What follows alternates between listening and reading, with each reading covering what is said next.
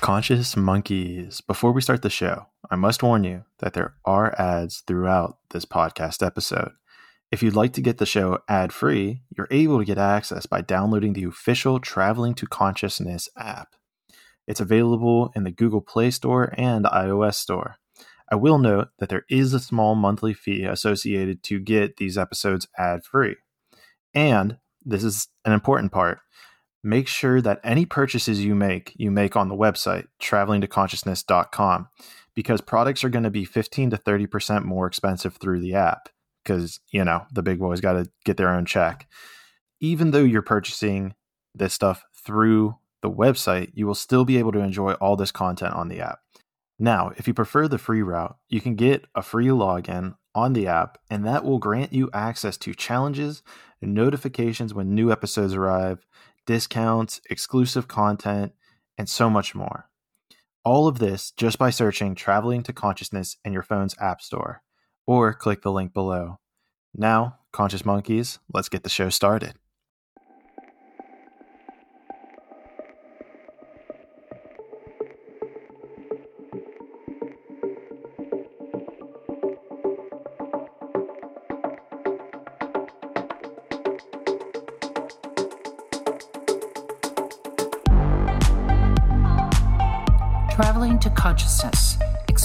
Spiritual journeys to find answers in uncertainty.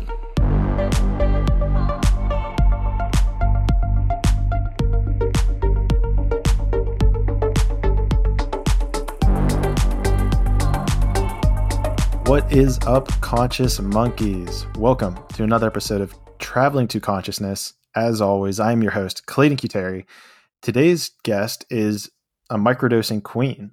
I found her on TikTok with her amazing videos talking about microdosing, the powers of shrooms and ayahuasca, and it's honestly just super relatable content. So, and I don't think I've really found anyone who has really kind of specific, specified has been on that niche. we'll just skip the word. Who has been on that niche um, pretty hard on TikTok. So, if you're interested, You'll have to find her link below. But as for now, stick in here because Conscious Monkeys, welcome to the show, Marissa Phillips. Marissa, thanks for being here. Thanks for having me. It's an honor to be here. Yeah, I'm super excited. It's it's kind of cool because there really aren't any isn't anyone else who is really talking about microdosing. I'm not sure if you've found people, but for me, I like, found some people here and there, but it's definitely very niche, especially on TikTok right now. Yeah, and maybe there's something with I know whenever you kind of post it, there's like some like how do you how do you do it? You usually like will put like numbers or something in the words, so it's like this quasi getting around the barriers almost. yes, cuz unfortunately TikTok's really strict on that stuff, so unless I censor it, it'll get taken down, but you got to do what you got to do to get the message out there. It's all about updating, going with the flow, right? Totally. Which brings but up something yeah. we were talking about in the green room just before this, which was like the idea of anxiety. And you were talking about how yesterday you were anxious because you've always been wanting to get on a podcast. You were ready for it. You're excited. And then um, you felt this rush of calmness. And I was like, hey, like, you know, I still experience that myself. And then you started telling me about how when you were younger, you used to experience that with dancing. Yeah. So I grew up a dancer. And I danced for so many years and I loved it. And even after so many years of performing, I'd still get nervous. But then the second I got on stage, just I instantly remembered everything. The magic kind of took over. And I feel like that's kind of how podcasting is so far, at least. But I feel like just anything in general in life, too you're always going to be nervous to do something that's unfamiliar or new or just vulnerable. Anytime you're sharing a piece of your soul with an audience or whether that's through dancing or through TikTok, but I feel like the second you just let yourself go and stay in the present moment, that's when that anxiety kind of dissipates and then you can just let your magic flow through you. It's really a beautiful way to put it um, I've kind of always viewed it as, you know, me getting ready to do this thing, whether it's podcasting, usually podcasting. I don't really know too many other things that I found it with, but it's like it, it feels like there's like anxiety that's right up to that flow state. Because for me, whenever whenever I press record, for some reason, like it, it's almost like you know, like you said, with falling into the present moment. It's like I'm I'm in the zone. It's like there's there's not really any messing up per se. It's like even if something goes wrong, my dog starts barking or something else, it's like I, I, somehow am able to find a way in order to incorporate it into the episode and make it work. So I'm curious if you've totally. seen that with dancing. Yeah, absolutely. I mean, I've definitely messed up in dances before, but they always teach you just to, like you said, just incorporate it back into your routine. And it's so funny because it's happened to me before and after I'll be like, "Oh my gosh, like I messed up on this part and on this part." And then I'll like talk to my family about it and ask them if they saw anything. And they're like, "No, like it looked so seamless. Like unless you said anything, I would have never even noticed that." And there's a So yeah, it's just kind of that same thing. And there's a beautiful story on there about how like we're our own worst critics. You know, like you being upfront and center. I mean, maybe your parents are up front and center in the audience, but you're literally up front and center, the embodiment of what you're trying to do. And it's like totally you can find all those little nitpick things, you know, about your dance, but yet the average person or even someone who's there in that present moment with you doesn't even see them because I, I don't know. I don't know if there's some sort of embodiment of like when you're in that flow state, it, it's like you think it's a mistake, yet maybe it was supposed to happen. I don't know if that makes sense. No, I totally get what you're saying. For me, I feel like I've always just been very much someone who's in their feminine energy and in their yin. And I feel like dance is like such a perfect embodiment of that because I feel like to me, feminine energy is like water, and then the masculine en- energy is a container.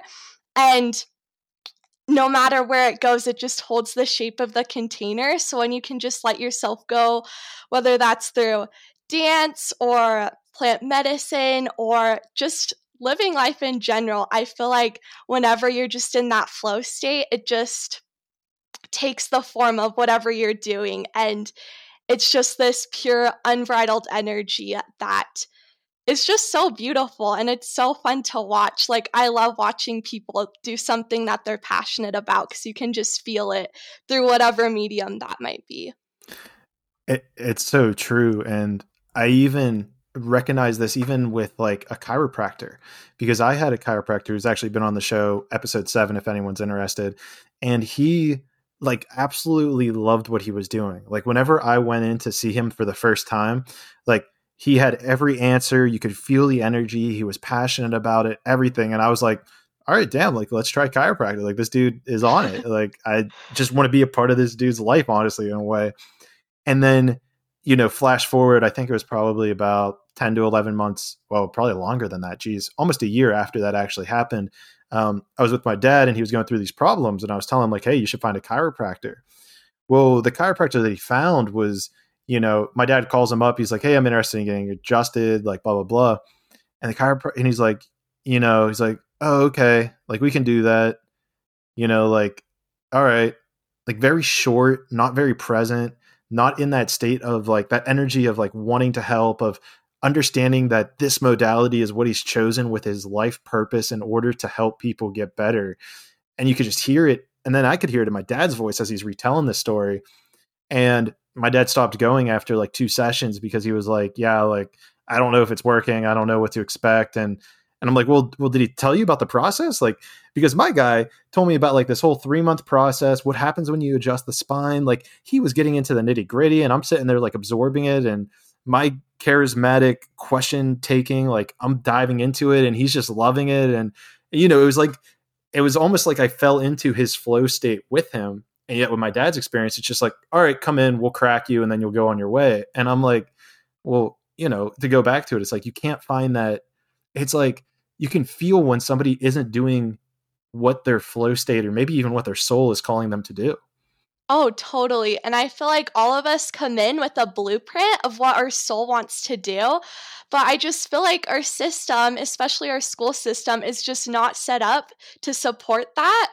And I feel like, especially in Western society, school's very left brained and logical, and it's not really built for more right brained, um, I guess, feminine archetype people. So I feel like when we come in with these gifts, but then we're taught that they're not important or they're not um, productive in our society, and then we just be these poor kids out of their innate gifts that they already came here to be. And then when they're older, they have no idea what they want to do because it's just been beaten out of them by the system. So I feel like now, especially, we're starting to move towards more passion based learning, I've noticed, which is so awesome. Like, I hope when I have kids that the school systems are more built to support their innate gifts and I feel like you can just, like you said, like you can feel it when someone's not passionate about what they're doing. And it's just not attractive at all. But when you're in your flow state, when you're in your passion, people can feel that. And then once you're in that state, you'll attract so much more than you would if you weren't in that state. Oh, for sure. And it's because, right? It's because you are doing what your soul came here to do. It's, you know, and I think there's something to be said for people who rise to the top of their industries is you can hear that in their voice. Like I was just listening to uh what podcast was I listening to? Oh, Mr. Beast on Joe Rogan. Are you familiar with Mr. Beast? I I've heard of him. My brothers really like him, but I'm definitely a huge Joe Rogan fan. In fact, I was just listening to one of his podcasts before this. So that's very synchronistic you bring that up. Well, you'll have to check it out, but I bring it up because Mr. Beast is a, a YouTuber. He's, you know, for who for those who don't know, he creates YouTube videos and they're absolutely insane. Like their productions, like he was talking about, I don't know if you saw the Squid Games one, but he reproduced Squid Games and it costed like $4 million. Like this dude just makes videos and he like doesn't take any money out of it, doesn't even care to make money on it. And he's literally just, just doing it because he absolutely loves it. But the reason I bring it up is because he tells this whole story about how like making it on YouTube was like his thing. You know, like this was like 11 years ago he started. He was like there's no backup plan. It's it's a wild story in and of itself, but I highly suggest check it out because it it highlights exactly what we're talking about with this this flow state of how it's like okay, this is what I'm doing. Like he knew that his soul was called to make YouTube videos. And so he just doubled down on it. And I mean, now he's one of, if not the biggest YouTubers on YouTube. That's so awesome.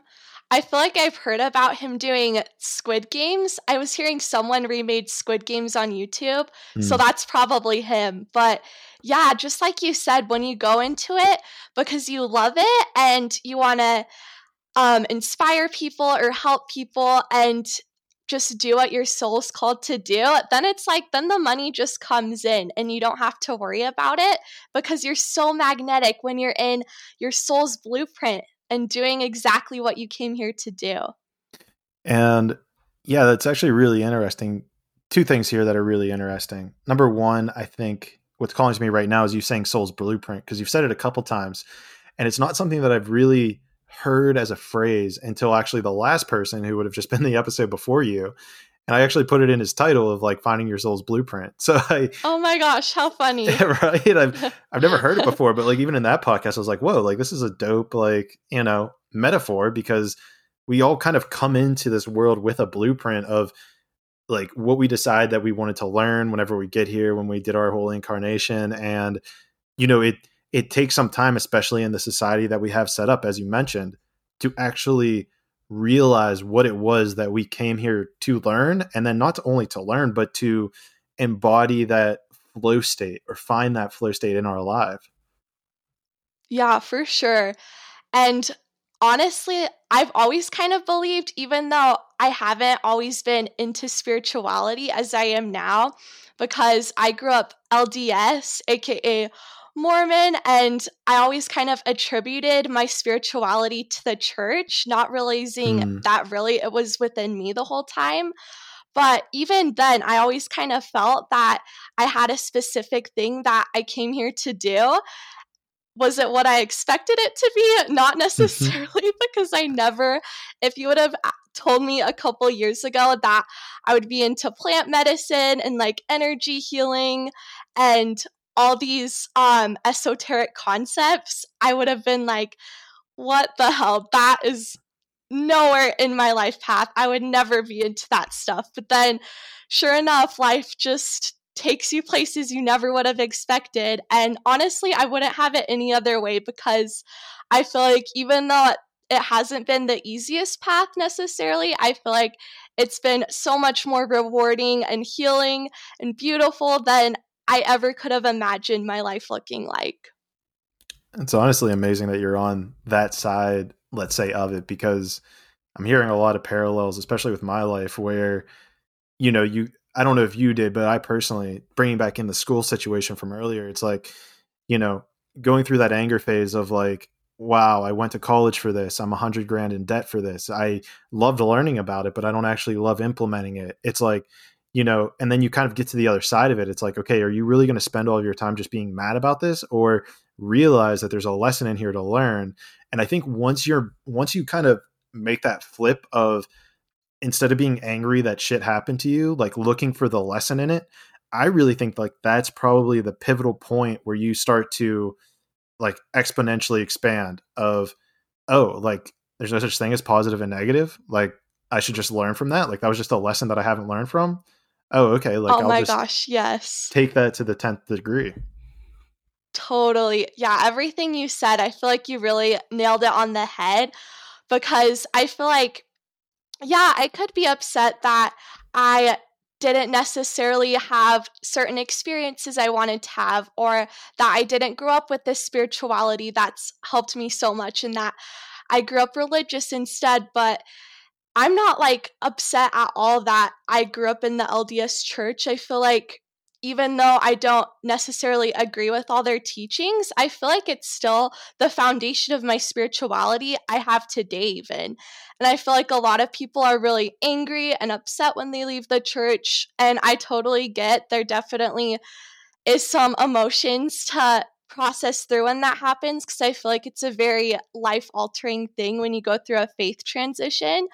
But I wasn't, honestly, I wasn't angry at all. I was just way more drawn and excited by my own spirituality that it kind of just fell away.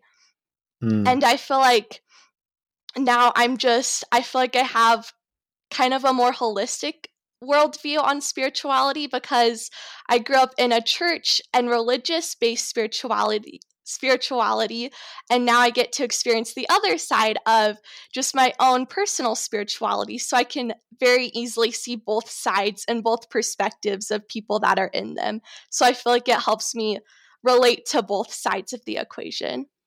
Well, absolutely and it's amazing you say that because that's something I've also thought myself. It's like you know, I'm I was in a place in my life where I was like super right side of the brain, you know, definitely in my wounded masculine for majority of my life. I was very logically minded, very much, you know, my way or the highway. And, you know, it's like, you know, if I'm at the point where I'm at now, right? It's like if I would have just been born into this or came into this knowing the spirituality I did, it's like how in the world would I be able to connect to people who are still in their wounded masculine in their logical mind it's like there's no way for me to be able to possibly relate to them had i just come in knowing what i know now. It, it's exactly what you're saying where now that i am aware of let's say the pitfalls of our society where we're at and we'll definitely come back to this with the masculine and feminine energy but it's like now that i'm past that and kind of seeing seeing it from a perspective that's like more of like a bird's eye view it's like oh okay now i can help people move along this path. And to your point like tying in religion to this i was brought up presbyterian and a huge message i don't think presbyterian really breeds this it's more with the catholic church but this belief that like they're the barrier between us and god. It's like you have to go through the church to get mm-hmm. to god. It's like you know it's me but then if you want to make it to the next step you have to be good with us so we'll get you to god. And you know, I always saw that as like not making sense to me. It's like they're just human as well as me, as I'm a human. So why is it that God chose them? Like that never made sense to me. And what broke me through was actually shifting my perspective on the Bible because there was this ele- other element where people believe that, you know, the dogmatic element where the earth was formed within seven days, you know, the Garden of Eden actually occurred, you know, all that stuff. And then it's like, well, but scientifically speaking, the universe started, you know, 4 billion years ago. Humans weren't around till 2 million years ago, yada, yada, yada. But I was like, well, so something's a mis- something's misfiring here. And it wasn't until realizing, like, oh, science just came around 300 years ago. Well, it depends, I guess. Astrology was a bit longer, but that's a whole different conversation. The point being is that the core messages in the Bible outweigh science by so much time. It's like, you know, they're not even written in the same framework. So then I started examining the Bible from a metaphysical lessons point of view. And that was when I was like, oh shit, like these stories aren't supposed to be taken literally. It's like these are more guidelines of these common themes that keep occurring within society. And we need to write it down so that the next generation can maybe figure it out and add something onto it that we're not seeing. Conscious monkeys, I need to tell you about these psychedelic fabric mushrooms that are absolutely incredible that have just come across. They're all one of a kind and are honestly a perfect trip buddy. They're an incredible addition to anyone's like house or room who takes psychedelics and you have a certain spot that you like to go and relax. You're going to have to check out these Aquarius mushrooms. These high-end mushrooms are made with 100% recycled material and are all one of a kind honestly, these mushrooms are something I'm not going to be able to describe in words alone. You're going to need to check out the link below and search to see if you can find one that resonates with your soul. Remember, they're all one of a kind and made from 100% recycled material. Aquarius mushrooms, premium mushrooms for the new age of enlightenment. Get yours today. And with that being said, conscious monkeys, let's get back to the interview. Oh my gosh, I completely agree with you on that. I recently have been getting really into Neville Goddard's teachings on the Bible because, like you were saying, it's more of a metaphysical metaphor more than anything to me, especially of our subconscious and how we mm-hmm. create through that. And I feel like for a while, I kind of just pushed away all forms of Christianity just because I wanted, to me, Jesus was tied to Mormonism and I just wanted nothing to do with it. But especially this past year, as I've been getting more into manifesting and the law of assumption, I've come across teachers like Neville Goddard who teach that no, actually, this isn't meant to be taken literally. This is literally a metaphor for your subconscious mind. And a literal instruction manual on how to create and manifest for yourself. So I feel like when you look at it that way, it makes so much more sense. And I feel like it just makes all the teaching so much more powerful too. Right. I mean, and to even take this to the next level is, you know, the story of like Cain and Abel. And this is where this is where I was like, holy shit, like this is where it actually like this is where my logical mind connected to i think this is probably the first time my logical mind connected to uh you know my let's say emotional spiritual feminine side was whenever the connection was made between um i think the first connection was like through the lion king or or understanding the archetypical story of the lion king compared to the bible but and but let me break this out a little bit different because there's a different message coming through, which is the story of Cain and Abel. And I'm not sure how familiar you are with Cain and Abel, but essentially the story plays out where they're like the dueling brothers, you know, like, you know, mm-hmm. Cain was kind of perfect and Abel was essentially the the second child, not as not as loved by his parents as much. And so he kind of was always like mad at the society mad at the world. And cain was like always trying to help him. And then like you know push comes to shove and abel like stabs cain in the back you know so to speak steals all of his shit. And you know it's like this metaphor of the dueling brothers and so where this broke me was whenever i started to realize or it was at least shown to me that all of the most powerful stories the top grossing stories by money all had these same stories within them had the dueling brother. You know you had star wars you have um i'm losing my train of thought. Oh in marvel series it would be like thor and loki. If you mm. have um the batman it's batman and the joker.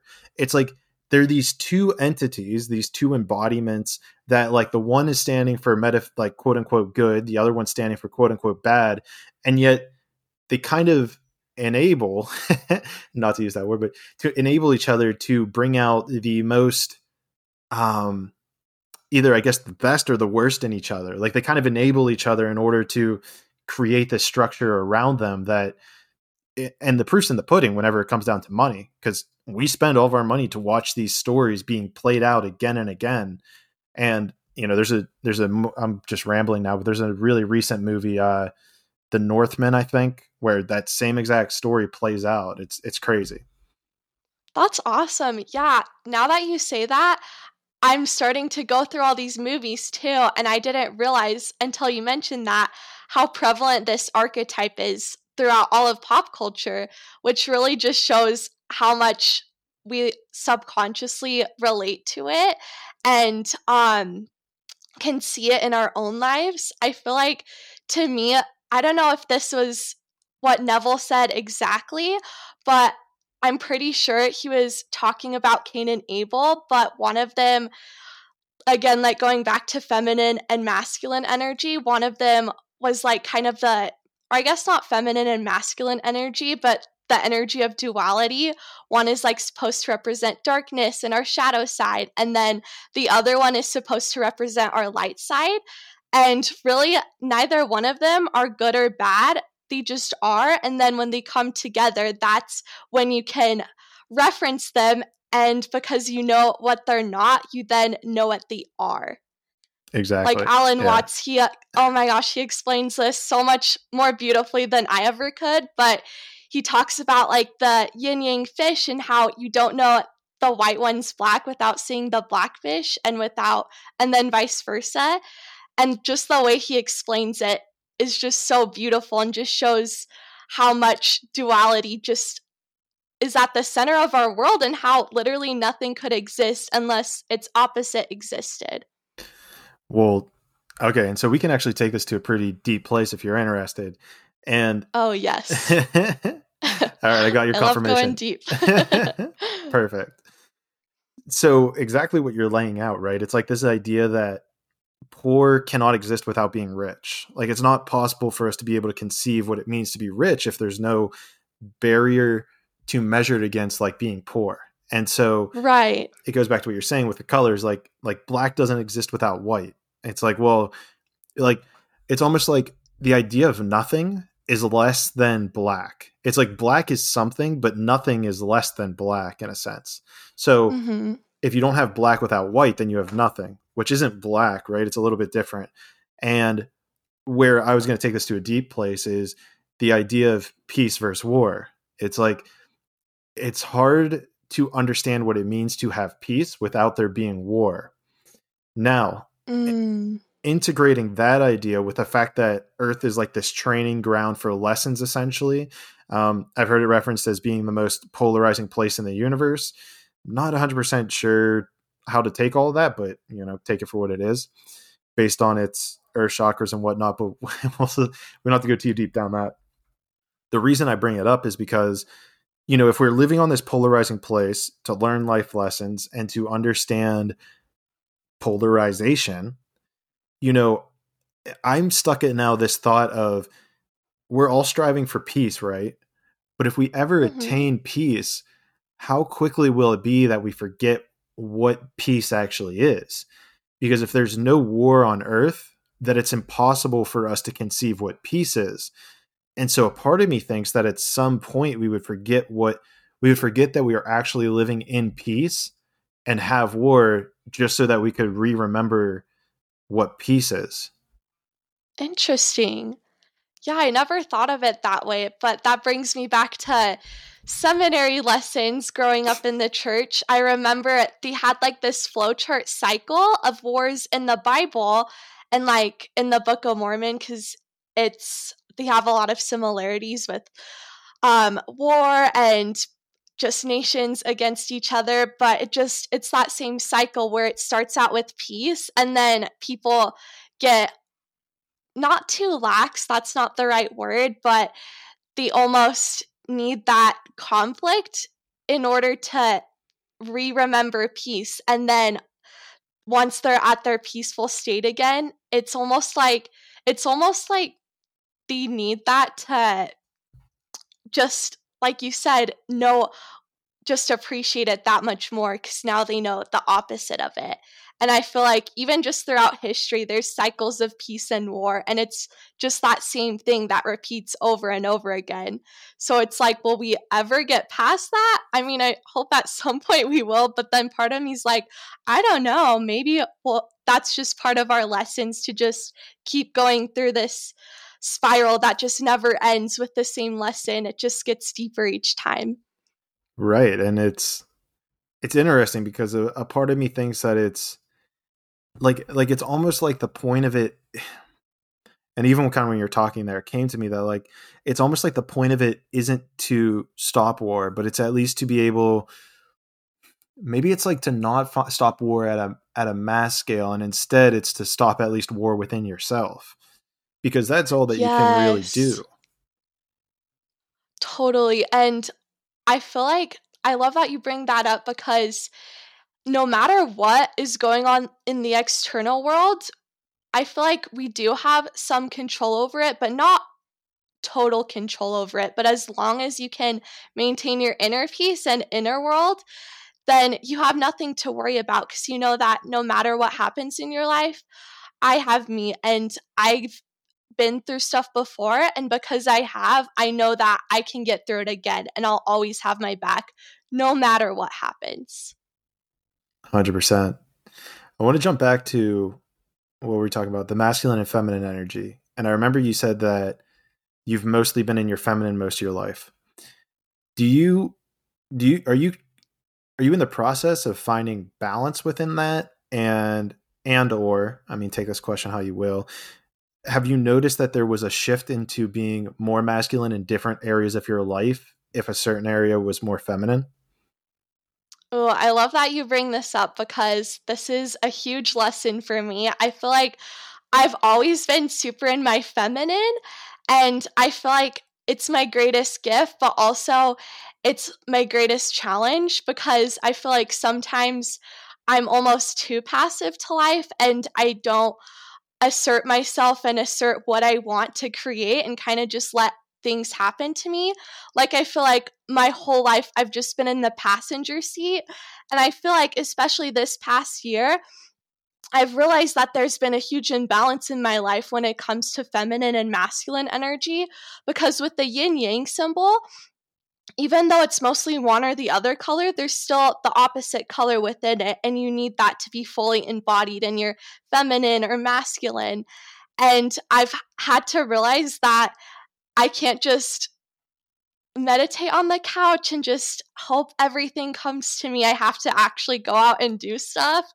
And I feel like doing that has infinitely brought me way more than I could have done just on my own, just in purely feminine energy, which just shows how much we need not just one or the other, but both. And I feel like it was hard too because I feel like I went through phases too where I was almost in a masculine shield because I felt so just in my feminine that I felt like I had to suppress it, especially in school and just work myself to death and in jobs. Like my senior year, I was so burnt out. I did, I was basically a full time student. And then I had three jobs because I was doing work release, which is basically a free period.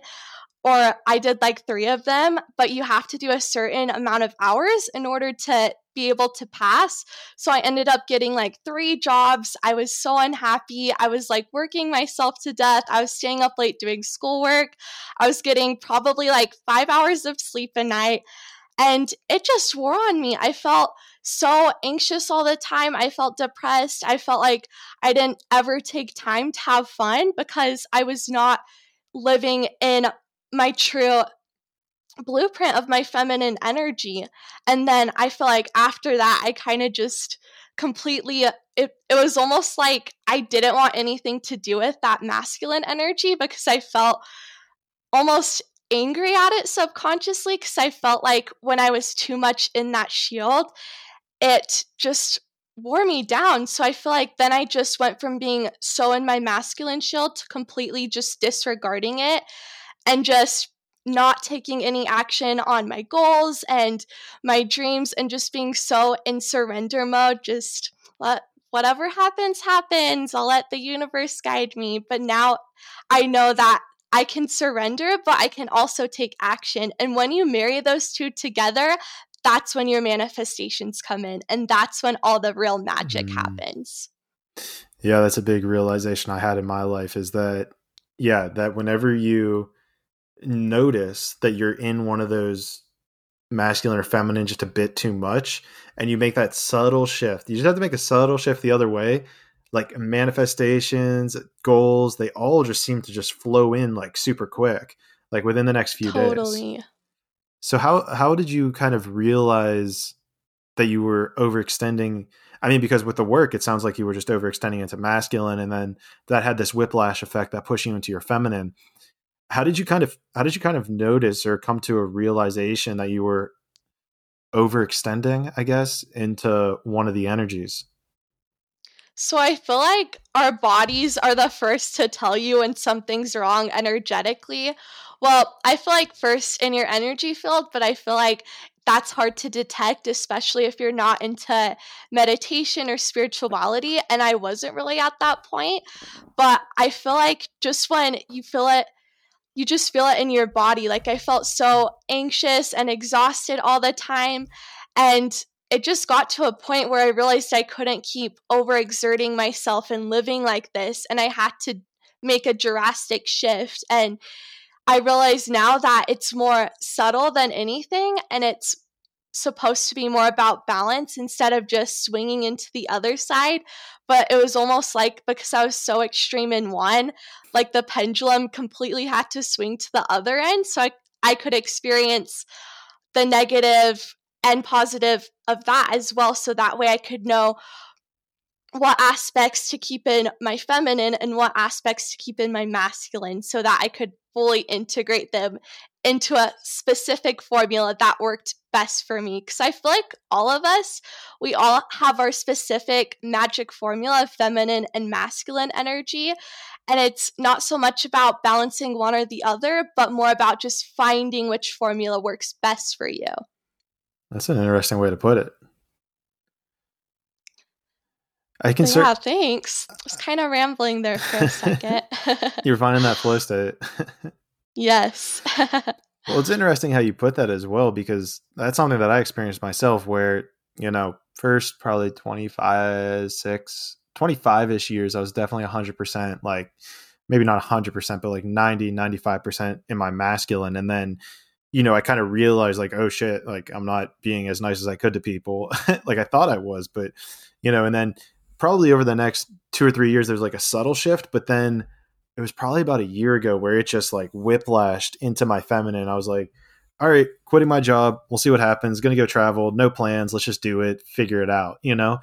And I was probably in that for, I don't know, at least, you know, at least five, six, seven months. I'm probably still a little bit more in my feminine than, I don't know. I'm, I'm probably finding that balance regardless. the whole point that I'm trying to get at is that I can definitely relate to that shift you're talking about where you've been getting held into that strong strong energy of one side or the other and then taking that polarizing shift the other way almost just to feel it. And it kind of goes back to what we were saying earlier where you need to have that experience of both and able and in order to be able to find that balance for you.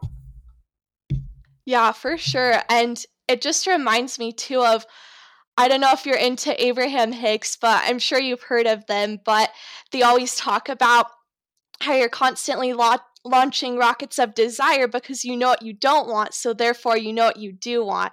So in a way, it's such a blessing because now that we know what we don't like, we know what we do want in our lives and we know what we do want to feel like. And you just need that opposition in order to realize that for yourself to almost make like the more fine tuned adjustments in every aspect to get there. Right. And I feel like the more you go throughout your life, it just gets even more fine tuned. And then before you know it, now you know you're so specific on what you want that it's just so easy to come in because you know exactly what you want and your energy's not scattered everywhere and it's so contained in this one specific point of what you want. So speaking of what you want, do you do you know what you want like with regards to uh, my first thought is like with TikTok, like are like what I don't remember. I didn't really look at your profile too much recently, but like what's your maybe objective with that? Like what what do you want to get out of that?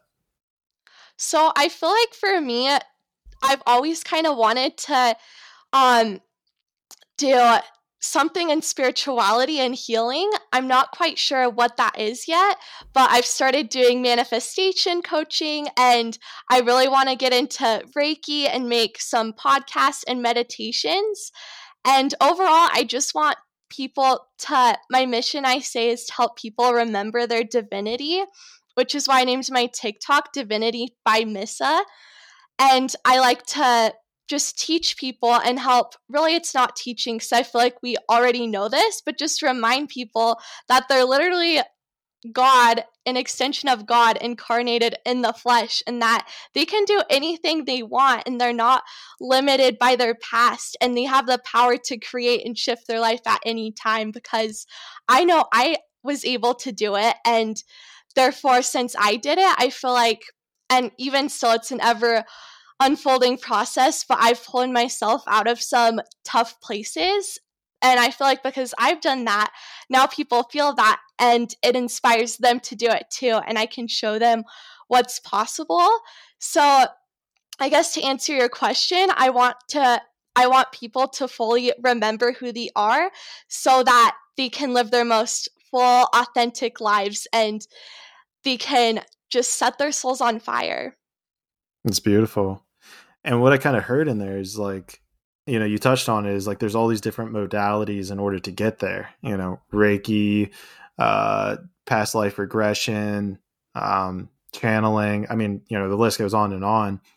Have you, mm-hmm. and then integrating this with what we talked about earlier, is like, have you tried those different modalities in order to see which one maybe aligns with you the most that you would want to learn to, I guess, use in order to help people? For sure. So I've I've kind of done a little I've dabbled in a little bit of everything, but the main thing I feel most drawn to is manifestation and then along with healing, plant medicine. And I don't really know what that looks like for me right now. I would love to just be a shaman and um, take people through journeys, but I don't really want to do that in the US where it's not exactly legal. But maybe, who knows, maybe someday I'll move to Costa Rica and do retreats there, or maybe things will change here. But I do know that I am very called to plant medicine because that has helped me the most. So I want to share it with other people because I know how powerful and how beneficial it can be to people. So, what are you, if you're comfortable with it, what is like your history with plant medicine? What it like? What have oh you done? Gosh, How yeah. many times? I'd love to get into Let's that. get into it. So, so uh, this is kind of a long story, so I'll take it back for a little bit. But so again, during that time in my senior year when I was super anxious and depressed and burnt out and just not happy, I feel like my desire to get better was so strong that I feel like I sent out a call to the universe almost. And I just really wanted something that would really help me get better and feel so much happier and at peace within myself. And I feel like through my desire to get better, I attracted ayahuasca to me. And I had heard about it before on a podcast a couple of years ago, and I didn't really know what it was at the time. And it was just kind of briefly mentioned. But I did hear like my own voice in my head saying, You're gonna do that someday. And I was like, What? That's a drug. I'm not gonna do that. Like, what are you talking about? Drugs that's, are bad. That's so far from where my life's going right now. And then I completely forgot about it. And then this one week absolutely changed my life. So it was the week leading up to the lockdowns with COVID. And the day before, actually, I'd listened. I listened to another podcast about ayahuasca, but this time it was just about ayahuasca. It was her name's Wake Up with Wesley, aka Wesley Christian Christensen. She is the best. I was listening to her podcast for a little bit, and she's kind of into the same stuff you are spirituality, expanding your consciousness, and just living your most authentic life. And she dropped her episode about ayahuasca. And I was like, wait, where have I heard this before? Like, this sounds so familiar. And then I listened to it and I realized I had heard about it on that podcast a couple of years prior. But this time, I just, oh my gosh, I was just absolutely blown away by her experience. Just the way she told her story just resonated so deeply with me. I remember I was going to my dance class that day and I literally sat in my car for like 30 minutes finishing the episode just because I did not want to stop it and I did not want to go do anything else but well, what, what, finish this episode. What blew you away by it? Just I don't know. I think it was just so different from any other healing modality I had heard of. Conscious Monkeys, I need to bring your attention to this company that I've been using over the past few months, and probably longer now if you're hearing this, that has absolutely changed the way that I'm actually interfacing with the world. It's a company by the name of Conscious Technologies. And what they do is actually create these harmonizing units. And what it does is it actually takes the rotation of EMF frequencies that are in your area and harmonizes them.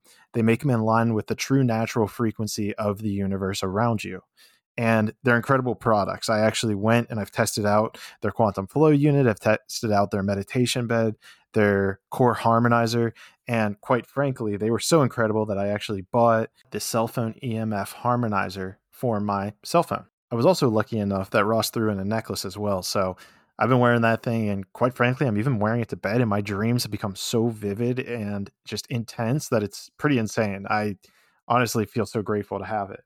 Their mission is to bring forth technologies that support the harmony of mankind and the world at large. Go check out their stuff. I mean, looking's for free. And if I'm being honest, if you click the link below and make a purchase, I do get some kickback, but quite frankly, I wouldn't be promoting it if it didn't work. So, with that being said, go check them out. Conscious Technologies LLC, link below. Now, let's get back to the interview. And I didn't even know this stuff existed. I did not know that um, people were drinking these psychedelic teas or medicines that could help really help with anxiety and depression and just all these ailments and people were getting all these miraculous healings from them. So i was very drawn into that aspect and now i realize it's really just you that heals yourself and all these medicines are just a medium but at the time that's kind of how i saw it and I almost put it on a pedestal. But anyway, going back to my story, so I heard about it and I was like, oh my gosh, I do not know how or when or where, but I'm going to set the intention to do this because this is where my soul is calling me to go. And I'm someone who am very much led by my intuition and emotions rather than logic. And I was like, I just, I have to do this. And I just put out the intention into the universe. And then the next day, everything shut down. It was my senior year. Um, I like, I was kind of sad, but I was more excited because now I didn't have to worry about all my schoolwork because they just let me drop most of my classes because I didn't really need any more to graduate. I just needed half an English credit. And now that I had that out of the way, I was so excited to dive into this world of plant medicine and spirituality. And I remember I wasn't even sad because I had so much time to do that during lockdown. And I just, it went from just a keen interest to like a full blown, not like obsession, but just I felt so deeply called to it that I just wanted to learn as much as I could about it. So then a few months go by, and I have this feeling to Google retreats in my area, which I don't recommend doing this necessarily. Luckily, it turned out good for me, but they say that you shouldn't just look up retreats on the internet, but it felt right to me at the time and I felt guided to it. So that's what I did. And then I saw that there's an ayahuasca retreat about 20 minutes from where I lived in like a month from when I saw the retreat. And just instantly I knew that this was the retreat for me. This is the one that I called out to. This is my manifestation. Was so, this in the states? Was this in the United States? Yes, it is in Really? the states. That's interesting. So yeah, then I signed up for it and then um yeah, then leading up to the week of the retreat, I'm like getting ready. I'm kind of feeling a bit uneasy because I feel like ayahuasca, I don't know if you've done ayahuasca, but she like works through you leading up to when you're about to take her, they say. So if you feel really anxious or depressed or have things come up that you need to work on leading up to it, then that's they say that's the spirit of ayahuasca helping you just heal before heal some stuff before you go really deep into everything once you get there. So I started to feel a little bit just I just started to feel that process happening and then the day of the retreat I go and I was expecting more people to be there, but I was the only one who showed up, so I was Oh, kind of wow. nervous about that. And I remember like getting out of the car and like looking around and I was like, "Oh my gosh, there's no people here. Like is this the right place? Is this the right location? Did I do something wrong?"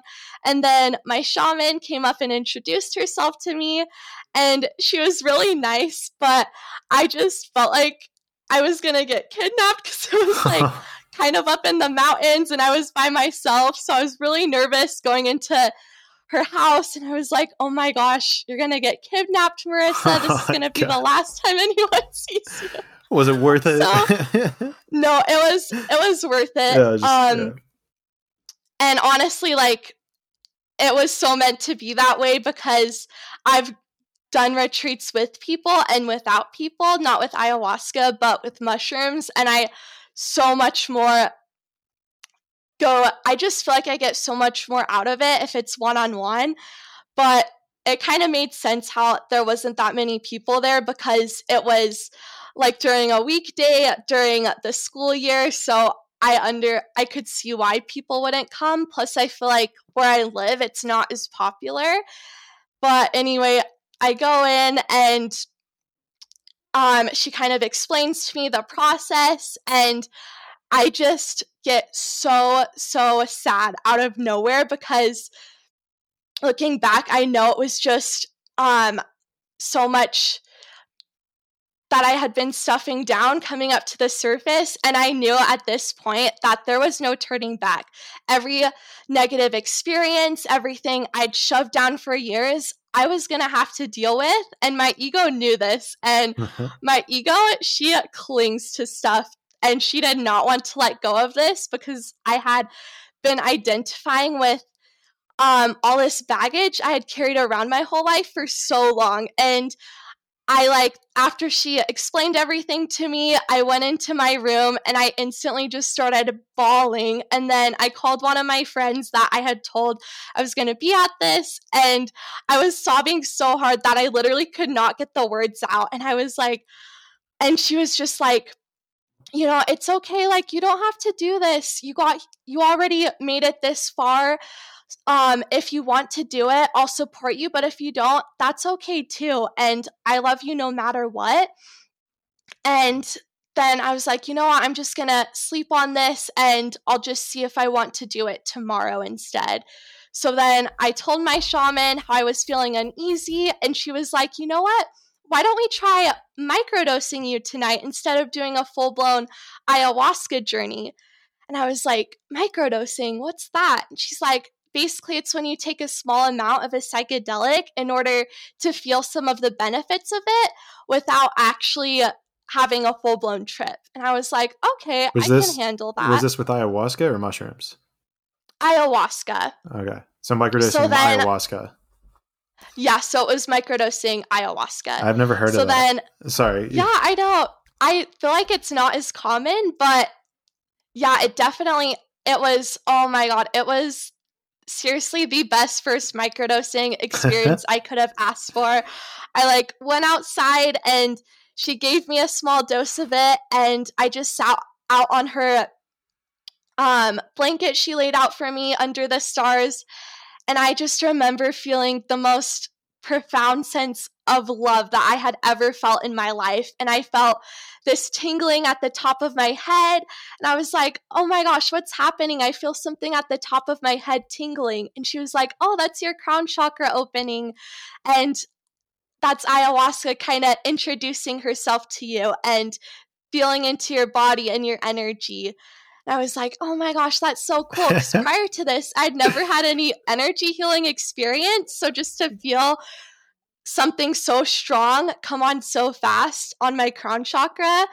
I was like, okay, there's definitely something to this energy wise that I didn't realize the depth of before. So then I went to bed. I still wasn't quite sure about doing a full blown ayahuasca journey, but I, so one thing I like to do is I like to ask for signs and guidance in my dreams. So when I went to bed that night, I asked my higher self and the universe, okay, if I'm meant to do this, please send me a dream or some kind of sign that I can do this and it will be okay. And if I'm not meant to do this, please let me know. So then I go to sleep and I have this dream where I'm sick and she's taking care of me and she's healing me. And I realized now that it was more not that she was physically healing sickness, but that she was healing spiritual sickness in my body. And I also got this very strong, clear message from my higher self that it's not the ayahuasca I don't trust. It's not the shaman I don't trust. It's myself I don't trust. And that I already got here this far that I might as well just go through with it. Uh, and she deep. was like, yeah, she was basically like, girl, you got this. You, Who is you she? would not have been led here if you weren't meant to have this experience and you can trust yourself. Who is she? So then, Who was she in your dream? The shaman? She was she was just herself in her dream in my dream. My shaman and my higher self were both in my dream, but they were two separate people. Like my shaman was help taking she was taking care of me when I was sick and then my higher self was giving me these messages that I could trust myself and that mm. I could get through this experience. So yeah, then the next day I tell her I think I'm gonna do this. Um, I think I just want to do it one time and then see how that goes. Because originally we were set to do two nights, but I just told her I want to do it just this one time and then we'll see what happens from there. And she was like, okay, awesome. I'll let everyone know that you're going to do it. She had some yoga teachers and therapists that were going to come after to help me integrate at the end of my experience. And she also invited her daughter to come do it with us as well because she had done it before. And part of my uneasiness, I think, was just going into it alone. So having her really just helped make all the difference because seeing how she could get through it and how strong and um just how embodied she was in her authentic self really just helped show me I could use this as a way to become more into my authentic self too. So yeah, she invited Powerful. her daughter and then we both took it together. She was about my age. I remember I was so nervous leading up to our journey and the way she dosed it was that instead of taking one huge drink at once she took she did small increments and then just kept giving me them until i started to feel it so we did this for about two hours and oh, wow. then i remember we were sitting on the grass and i was looking up at the trees and all of a sudden it was like I could just see all the energy around them and I could just see how they were taking up space on earth and the energy field around us. And I could see just these like psychedelic patterns in the leaves, in the branches. And it just slowly felt like I was being transported off into this jungle realm, even though I was in my home state. And instantly, like, the second I realized that that was happening, I started to freak out because I was like, oh shit, there is no turning back. Like, I'm going to have a full blown ayahuasca experience and there's nothing I can do to stop Your it. Your ego was coming So- in. My ego was coming in. Uh-huh. it was so funny because it was initially, it was just so blissful. But the second that ego came in, was when all the anxiety and all the negativity started to come up Doesn't want to let go. yeah, because it did not want to let go, and I could feel that part of me slipping. And I didn't want that part to go because I feel like or my ego had kept me safe so long, even though what I was doing wasn't necessarily the best for me. And I just started, I like, I remember I was laying down and I like shot up and I was like, oh my gosh, oh my gosh, it's happening. And then she like comes over and she like gives me a hug and she's like, it's okay, it's okay, just surrender to the medicine. Like, you're gonna be fine, you got this. And then I just start like bawling and like bursting into tears. And she's like, oh my gosh, like, what's wrong? You need to, and I was like, I don't know, I don't know. And she was like, You need to ask the medicine what this is, because this is how you're gonna heal. You can't heal unless you get to the root cause of what's been causing your hurt. And then I remember I just blurted out, I've just felt so unloved my whole life. And I started bawling. I mean, I was like wailing, like my whole body was like heaving sobs. And I just remember I was crying so hard I couldn't breathe. And she was just like, okay, remember to breathe. Come back to your breath. Come back to that breath. And I was just beside myself because I felt everything that I had not dealt with just come up times a million on steroids. And I knew in that moment I had to deal with this. I could not carry this around anymore. So then I kept freaking out because I was not surrendering to it. And it sounds so easy when they talk about surrendering to ayahuasca, but then once you're actually in it, I feel like people way underestimate how difficult it is. It's very much a mind over matter thing. You have to kind of get out ahead of yourself and your ego in order to let that go. So then she like stands me up to go for a walk, which I did not want to do because I could barely feel my body. I felt like I was like half in my body, half out my body. She was like, It's okay, let's just go for a walk. And I was like, Okay, all right, I really don't feel like doing that because my legs feel like they're cement right now, but I'll try. So then she like takes me out to this terrace place that overlooks the valley that I live in. And the whole time we were walking there, I was like, oh my God, I'm gonna die, I'm gonna die, I'm gonna die. And I just kept saying that I was gonna die because part of me felt like I was gonna die. And I knew that I had to kill off a part of myself. And then we like 100%. walked through before we got to this terrace, we walked through this like archway in her garden. And like immediately I got this download that this was like symbolic of me crossing over into the spirit world.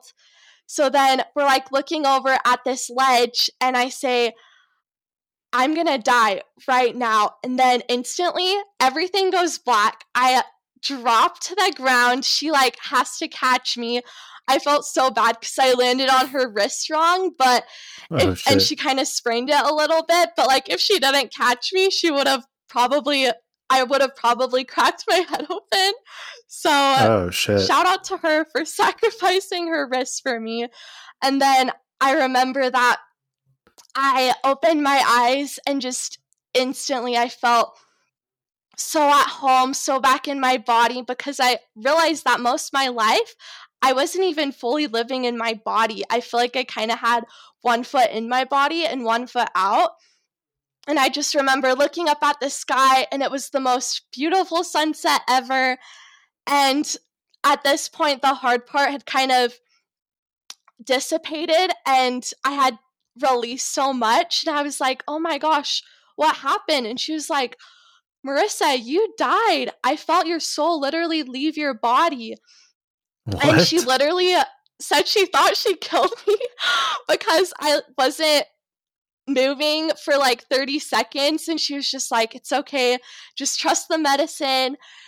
It's going to be okay. And then she said the instant I opened my eyes that she knew I had um I was okay and that I had released a huge part of myself that was causing me pain and that now I could be so much lighter and freer and just more myself. And now that I had released that I could further just enjoy life and this human experience. But that was my first ayahuasca journey in a nutshell. You literally died and were resurrected. Yeah literally. She even said that. She said it was so interesting. She talked about the parallels between ayahuasca and the atonement. And she said it is a lot like the atonement because you have to die in order to be reborn again as your true self. Well, because re- re- what really stuck out to me there is like we, you know, uh, there's a couple ways to break this down. Number one is just like at an ego death level where if you want to like propel yourself, and this is a great thing for if anyone's listening to this podcast and they haven't gone through anything similar to what you know you're talking about is you you kind of have to be able to let your ego die in order for you to kind of grow and evolve. It's like you know you you kind of have to die as a caterpillar in order to become a butterfly. And you know I, I find that really fascinating how i was like i, I was kind of listening to the story and i'm just thinking there like okay it's ego death ego death. But this is the first time i've ever actually heard of someone they're she believes that your soul actually left your body and then came back? Like like almost like what what did you kind of experience in that moment was it just all dark or what do you remember yeah so i wish i had some cool story about me seeing the spirit world or just meeting loved ones on the other side but as far as I can remember, no. I mean, maybe I did, but I just don't remember. But I remember everything just went black. And then all of a sudden I was looking up at the sky. Okay. But I really did feel like I, even if I didn't physically die and it was just a metaphor, I definitely did feel like a part of me did die because I felt like something had left my energy field in my body that was just dense that I hadn't been dealing with. And now it was finally not attached to me and not in like a like something outside of myself but just my own stuff that I wasn't dealing with that I could finally release and let go of. Conscious Monkeys, are you looking for a CBD cream that actually works? I've tried many different CBD products and I've really never truly felt like any of them have worked for me. Like maybe there'd be like a little bit of tingling and then it would fade pretty quickly. Then came along Revive CBD. From the first time I tried it on, I could tell that there was something different about this product. I noticed that any joint pain I had was gone within minutes of applying it, and it lasted for a significant duration. I don't have an exact time for you guys, but do your own test. so, if you're still looking for the right CBD cream, then this might be the right one for you because if you resonate with my vibe, then maybe you'll resonate with this vibe. I actually kind of just made that up on the spot, so hopefully you liked it. Check out the link below. And as a side note, like always, the link below is an affiliate link. But again, I would not be promoting them if it didn't work for me. So hopefully it'll work for you. Again, check it out below, myrevibe.com. Get yours today. And with that being said, conscious monkeys, let's get back to the interview. Was there a certain part of your body that you felt like this this weight was like released from? Yeah, so I feel like it was most all of my body, but specifically my throat. And even as I was coming down, so they say when you purge, you're supposed to like throw up. You're supposed to ask the medicine what it is you're purging physically, that you are purging spiritually. And when I threw up, instantly I knew that this was me purging, not speaking my truth, and holding back my voice. So I feel like and this has been a huge pattern throughout my life. And as I've gone through this healing process, I've realized how much my throat chakra is blocked and how much I hold back, whether to not um just like be agreeable and to not rock any boats and just to keep the peace. And I've realized how much of my own voice I don't open up because I am worried about people's judgments. So I really feel like a key integral part of my healing has been really learning to speak my truth, even if people don't get it or they think it's weird or out there, especially on TikTok. That's been it's been such a catalyst for me to finally talk about all this stuff that I believe in and that resonates with me and that I've experienced. And doing so has helped, I feel like, open up my throat and heal my throat. Mm. And another interesting aspect to this is I've always dealt with chronic congestion and sinus issues. but as I've learned to speak my truth and fully open up my throat, I've noticed those have started to dissipate when nothing else would work which really yeah, just shows how much of our body, mind, and spirit are all connected. And when we heal our spirit, it inevitably, inevitable, you inevitably There you go. heals our body too. uh, no, it's that's honestly that's a crazy thing in itself. Is that whenever you and I've personally, I think I've noticed it with like weight, like uh, just body weight, like you know, whenever I was in yeah. high, whenever I was in high school, I was definitely like on the fatter end of the spectrum, like probably 240 ish, but you know, I 240 ish. I mean, I had muscle, but it wasn't like wasn't by any means 240 for a six foot person. um, you know, I was probably carrying around 40, 40 to 50 pounds of just extra fat that I didn't need at the time. And, you know, it's, it's crazy because as I've, you know, I, I then went into college and I like was very strict on my diet. I was very rigid. I was trying to figure out what worked. I did like if it fits your macros, very structured. My masculine sign coming out again, if you didn't notice. yeah.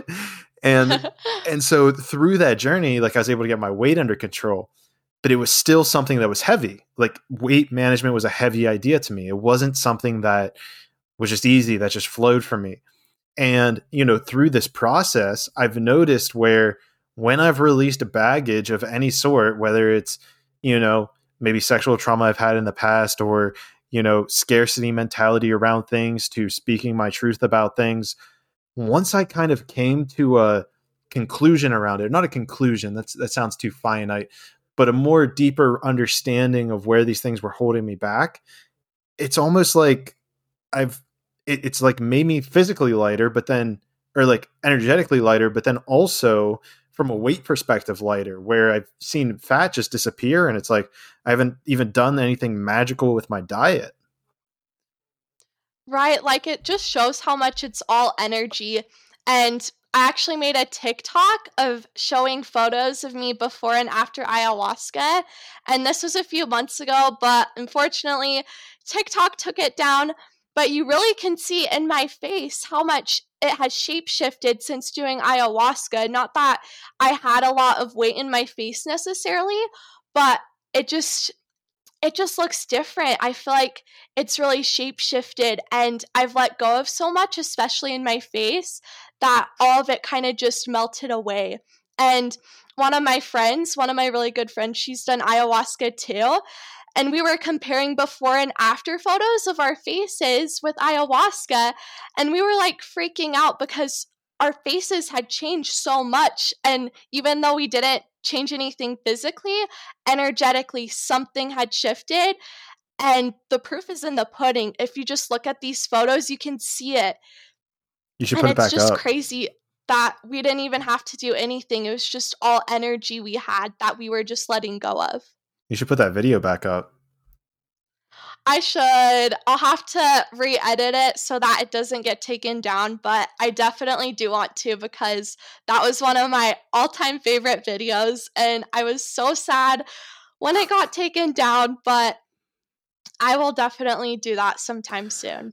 Well, it's interesting because uh, this isn't the first time that I've heard of people's facial structures but maybe it's not your structure. I don't know. See, I don't know. Do you feel like it was your your bone structure, or do you feel like it was the way that maybe like the fat or or water of your skin kind of sat on your bones? Like like what? Because I've heard of this before, and I've heard people like swear by it essentially, where you know they're they're different. I I don't know if I've really seen any picture evidence of it, but um, this isn't the first time I've heard that ayahuasca actually like I don't know lightens your face or changes it. I don't know what it is, but I feel like it's most likely water or fat. And it's just since we're releasing so much energetically, it just kind of dissipates and goes away. But I didn't even really notice it initially, but I feel like it's one of those things you don't notice at first, but then when you look back and compare it to before pictures, then you can see how much of a mm. difference is in your face and in your body. It'd be a cool test. yeah, to, I don't know. That'd be something interesting to look up. It'd be a cool test to like you, you set up your phone with your like your facial recognition before you know you do ayahuasca and then after and see after, if it recognizes if you. It still works. Yeah. Probably not for me because I feel like I look and part of me is like, maybe it's just because I'm doing my makeup differently and because I've gotten a couple years older.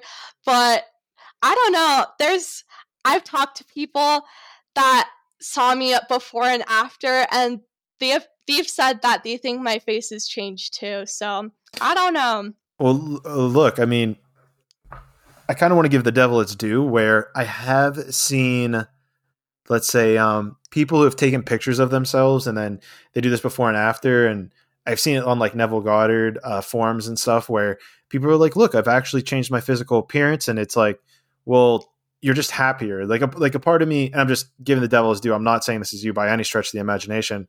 I'm just saying that I know I've seen pictures where it's like, well, you actually just started taking care of your beard better, or you're actually smiling. And yeah, of course you if you're if you're more aligned with life, like yeah, if you're just happier, like the way you show up, the way your energetic imprint shows up is going to be different. Now, with that being said, this comes to the next level of where ayahuasca is kind of this deeper energetically transformative thing as opposed to just you know re, re, you know kind of saying this thing over and over again that you're you know more attractive and being happy with who you are.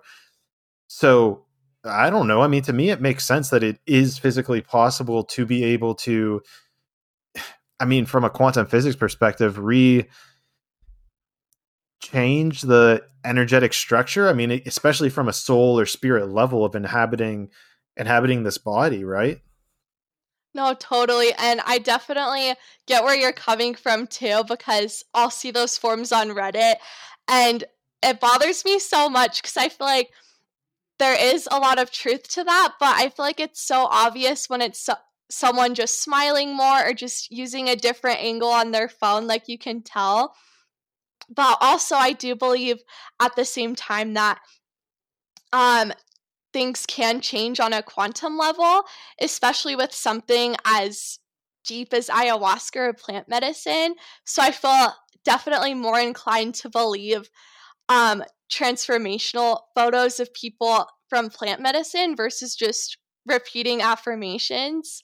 And don't get me wrong, like I love affirmations. I think they're wonderful. I think they can help so much, but I definitely get what you're saying on terms of how transformational they are and the speed at which they do transform you. Mm.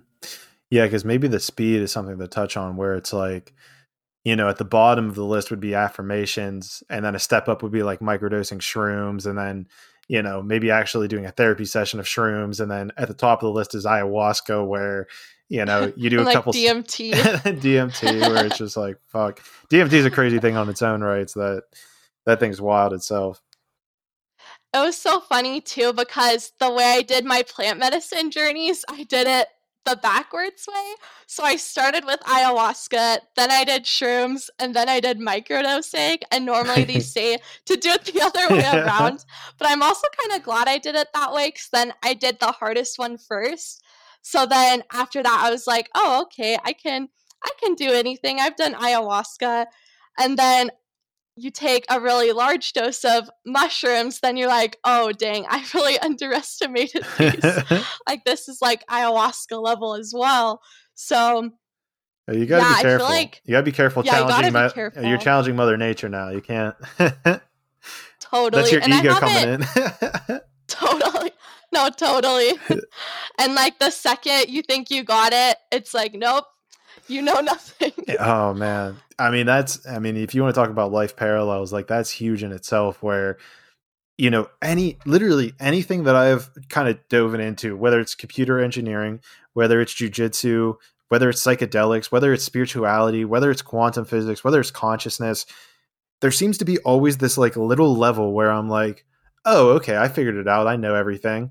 And not it can't be more than a day or two after that you just get slapped in the face with something else and it's like oh shit i actually know nothing at all like it, it's so wild how it's like this rabbit you have like this mindset where it's like okay this rabbit hole can't get any deeper but then right when you say that it's like this whole galaxy underneath the rabbit hole opens up and it's like it opens up yeah and you're just like oh shit like my bad i'll i won't make that mistake again. And then then you learn everything about that galaxy and you're like okay now i know it all. And then now i nope. know now i know everything. This time this time i know everything. Right? Yeah. And then you never do. And there's never i've just learned at this point to not even go there because i know that i'm gonna be in for a huge whiplash from the universe if i do yeah, I mean that's But I mean it's so it's understandable though cuz I feel like the way our brains are set up is we want to know everything and feel like we know everything cuz that's how our ego feels mm. safe. So by doing that, it's a protective mechanism, but also it kind of makes us just like cocky, I guess, to the wondrous endless infinite nature of the universe. Well, and it's like you're saying, it's a safety mechanism, right? Because you know you want to be able to feel like you're confident in working in the world, and and I think it's probably the you know it's an aspect of just being human. You know, being this multidimensional being that exists on this plane of existence. What that like it can span time and space instantaneously and can see the best path for you, and yet you know it comes down into be this third dimensional creature that you know has to take care of itself, can barely see two feet in front of it. Like, like you know what I mean? And so, you know, mm-hmm. in order to have that experience as a multidimensional being, a part of it, like you're saying, is that ego. And a, an analogy I've actually been working on recently is like this keyhole idea, where, you know, if if if your multidimensional being is the person, it's like the person is the keyhole, where you can only see through such like this small perspective of reality and quantum physics even stating how we can only see 0.0000001% of reality. It's like it's like it's like that keyhole like that's what we're seeing. And when new information comes in the border of that keyhole being your ego you then are what is it you are then being confronted with the idea of okay, do I take this information in and expand out now my new keyhole, expand out my ego, expand the border of myself, or do I stay structured? That here's that masculine feminine coming in. Stay structured and block out this new information and you know say that it's not for me or not allow that into my perception of reality almost. Mm. Wow, that just I love visuals. I'm a very visual person, but I feel like that very beautifully encaptures what your analogy is saying because yeah, at the end of the day, we really don't know anything. And I like how you akin the universe to a keyhole, and that's how much we can actually see in a metaphorical sense. And I feel like we can't like see it though, even just the keyhole, unless we're ready for it.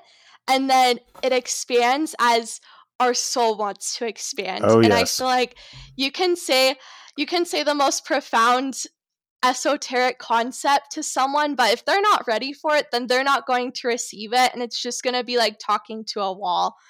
But then also it's like planting a seed too, right? And maybe eventually that keyhole will open up for them just not at this time but at least that seed's been planted so that when they're ready for the information that it will make sense to them and it will click in their minds yeah and i mean what kind of pushed me down this line of thinking and i'm hesitating to bring it up because i think he listens to the podcast which um if you're listening i love you man but i just I want to at least give you credit for this because you helped me, you know, think of this analogy was, you know, whenever the mass shooting occurred in Dallas, I believe, I, I kind of went on a little bit. I, I posted on my Instagram about how there's like no such thing as good or bad, and how you know there's a lesson in things for people. And you know, I basically got this backlash from him where it was like, okay, tell me how it's good, tell me how it's good. Like you can't just say things are bad, like or or that things aren't good and bad. And you know, to me, that's where the kind of this keyhole analogy actually expanded from, or started from, or was born essentially.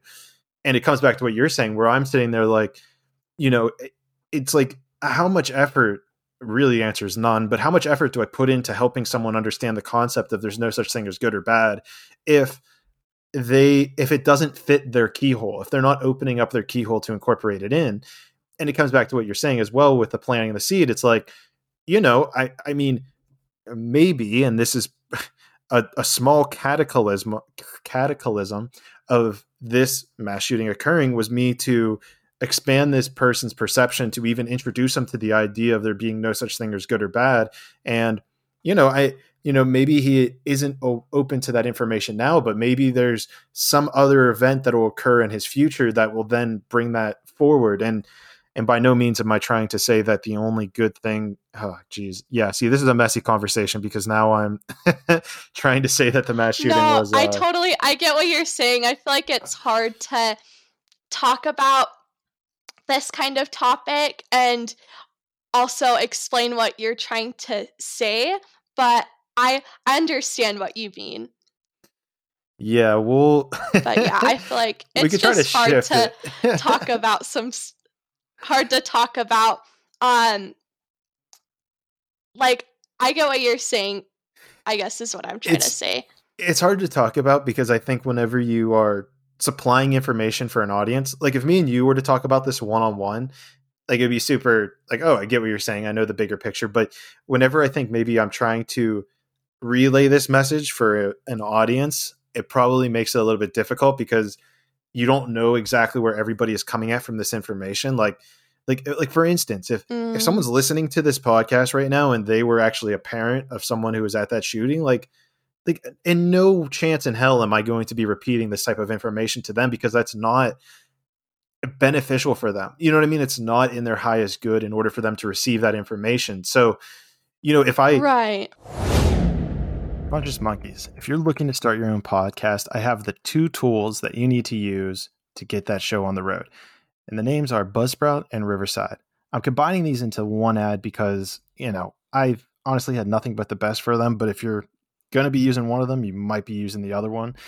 So, what Buzzsprout is, is essentially the platform that I use to put my podcast out there. It's the reason you can hear this. It's the reason that I appear on all these different directories. The thing you might also need is that if you're interviewing people, you're going to need Riverside as well. And quite frankly, I'm using it right now to even just record these podcasts because they will even dilate in. Dilate in? I don't think that's the right phrase for it. They will harmonize your voice so that it sounds equivalent. So if I start talking quiet at one point, they have a built in editor that will actually make your voice sound crisp. I highly suggest Buzzsprout and Riverside. Go check out the links below in the description. And like always, these are affiliate links. So I do get a minor kickback if you do sign up with them. However, like always, they are incredible. The support has been on point and they always get back to me. So I highly recommend them. If you have any questions, they're there to help. So, with that being said, go check it out in the link below and let's get back to the interview. Like, if I was a student at that school and I posted something like that, it completely shifts the dynamics of what I'm saying. And people are like, dude, how insensitive is Clayton? Like, that's a terrible thing to say. Yet, me being divorced from that situation, it lends a different perspective on it, thus providing different answers or lessons from it. Hmm.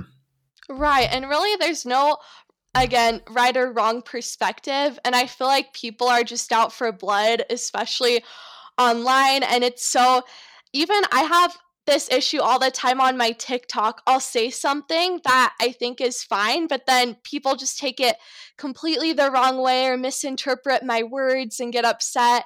And I'm like, no, that's not what I meant at all. That's not what I'm saying. But people, I feel like, just have a lot of anger inside and they're just looking for an outlet that's impersonal and quick to deal with that and to just pick a fight with with someone especially with my content because i feel like something i've noticed is that my tiktok is very polarizing either people Mm. absolutely love my videos or they hate them and they think that I'm spreading the message of Satan or the devil or that Whoa. I'm just a drug addict, which is so funny to me because I feel like people have this perception that I'm just out tripping all the time, but I've only done four four journeys in my whole life. That's just the niche I've built my TikTok around.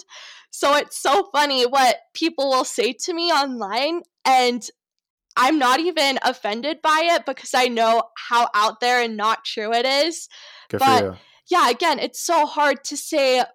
And again, going back to speaking my truth, I feel like this is where I have resistance to speaking my truth because I feel like I've my personality is just very non-confrontational and I just like to keep peace at all costs. Maybe that's mm. just the Libra in me. I don't know, but I get what you're saying. It's hard to please everyone, and you can't at the end of the day. So I'd rather just speak my truth and say what resonates with me, and then that way I can sort through the people who aren't aren't for my her who aren't there for me versus who are. And it's almost kind of a blessing in a way, because then your community is that much more stronger when you know that the are really there for you despite you saying or doing things that not necessarily everyone 100% resonates with. Yeah, and there's two really good points that you brought up in there and the I'm going to just say them real quick so I don't forget, which is your audience and then the idea of getting triggered. And you know, it's like you know, there's a like you're saying, like there's an audience in here who listens to this podcast and if you know, if I'm trying to articulate my words to fit everybody, then it helps nobody. And so by me, you mm. know, at least being as honest as I can about this good and bad, it's going to resonate with some and then other people are going to reject it and might never come back. And maybe that's a good thing. Maybe it's good that they don't come back.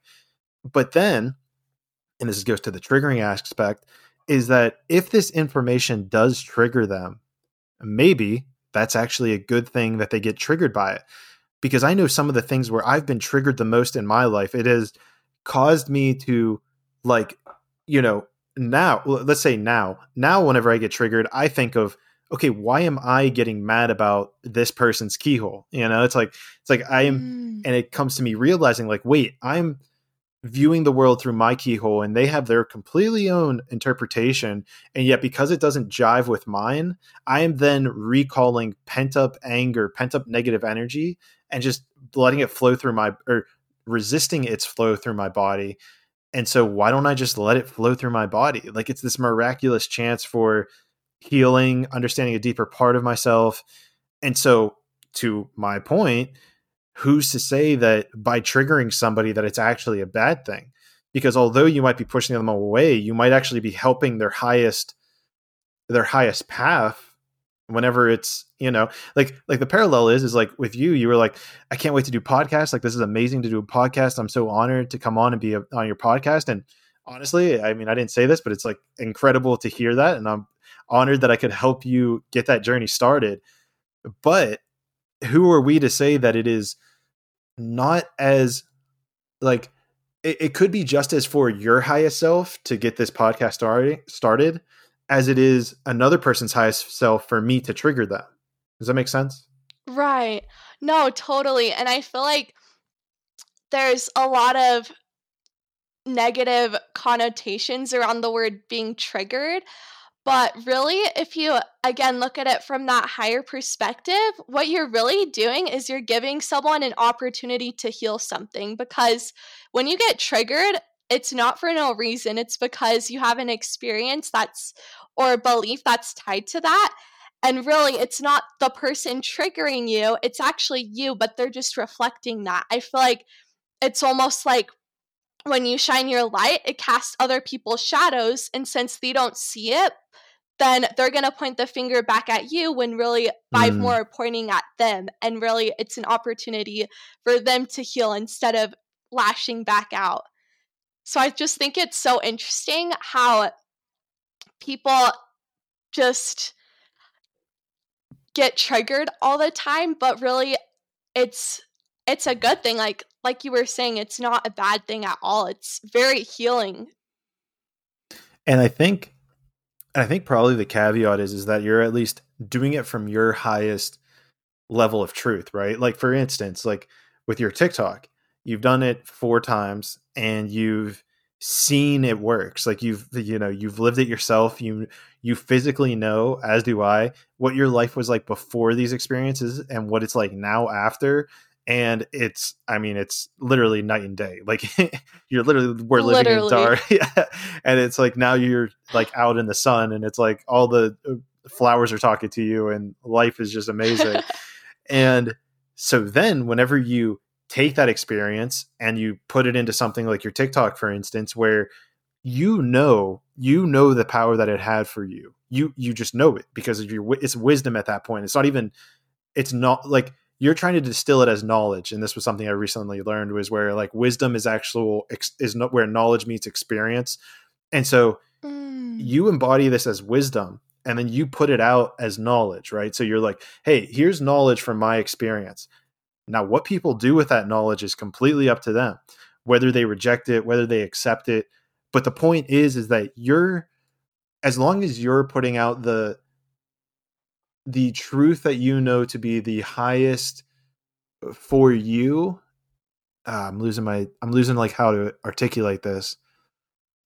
But it's like as long as you're putting out what's the highest truth for you, no matter how other people accept it, that's what would be the highest path for humanity as a whole.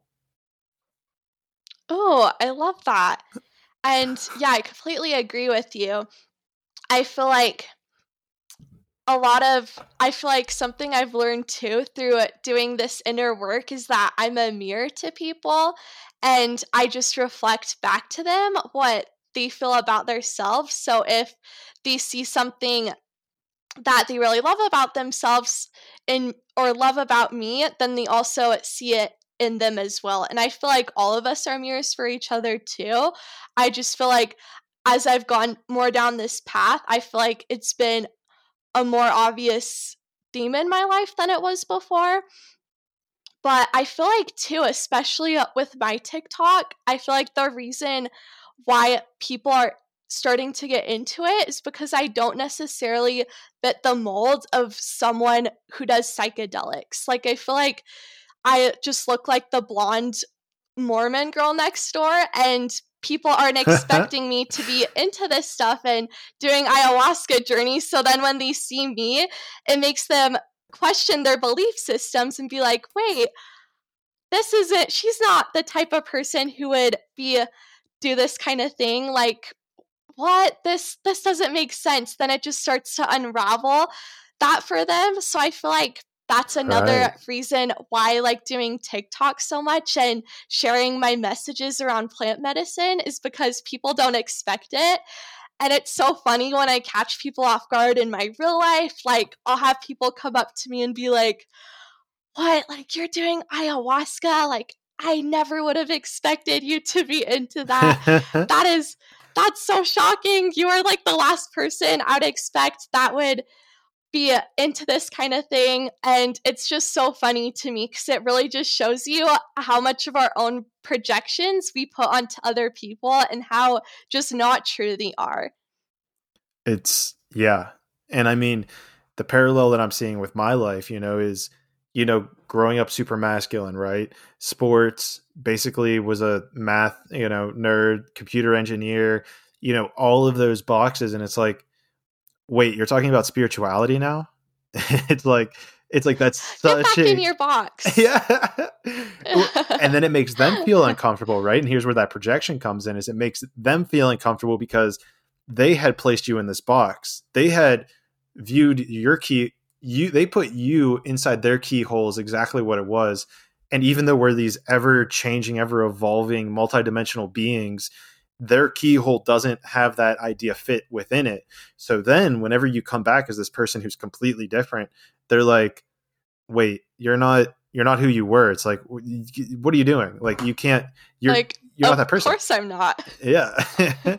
Like i'm a different person moment to moment like you expect me to be the same person i was three years ago and I feel like it just it's triggering too to people because I feel like their higher selves want to leave that box, but they're not letting themselves. So when they see other people doing it, mm. then it's upsetting to them. But really, I feel like it's their higher self trying to nudge them in the direction that their soul's blueprint wants them to go. A hundred and ten percent.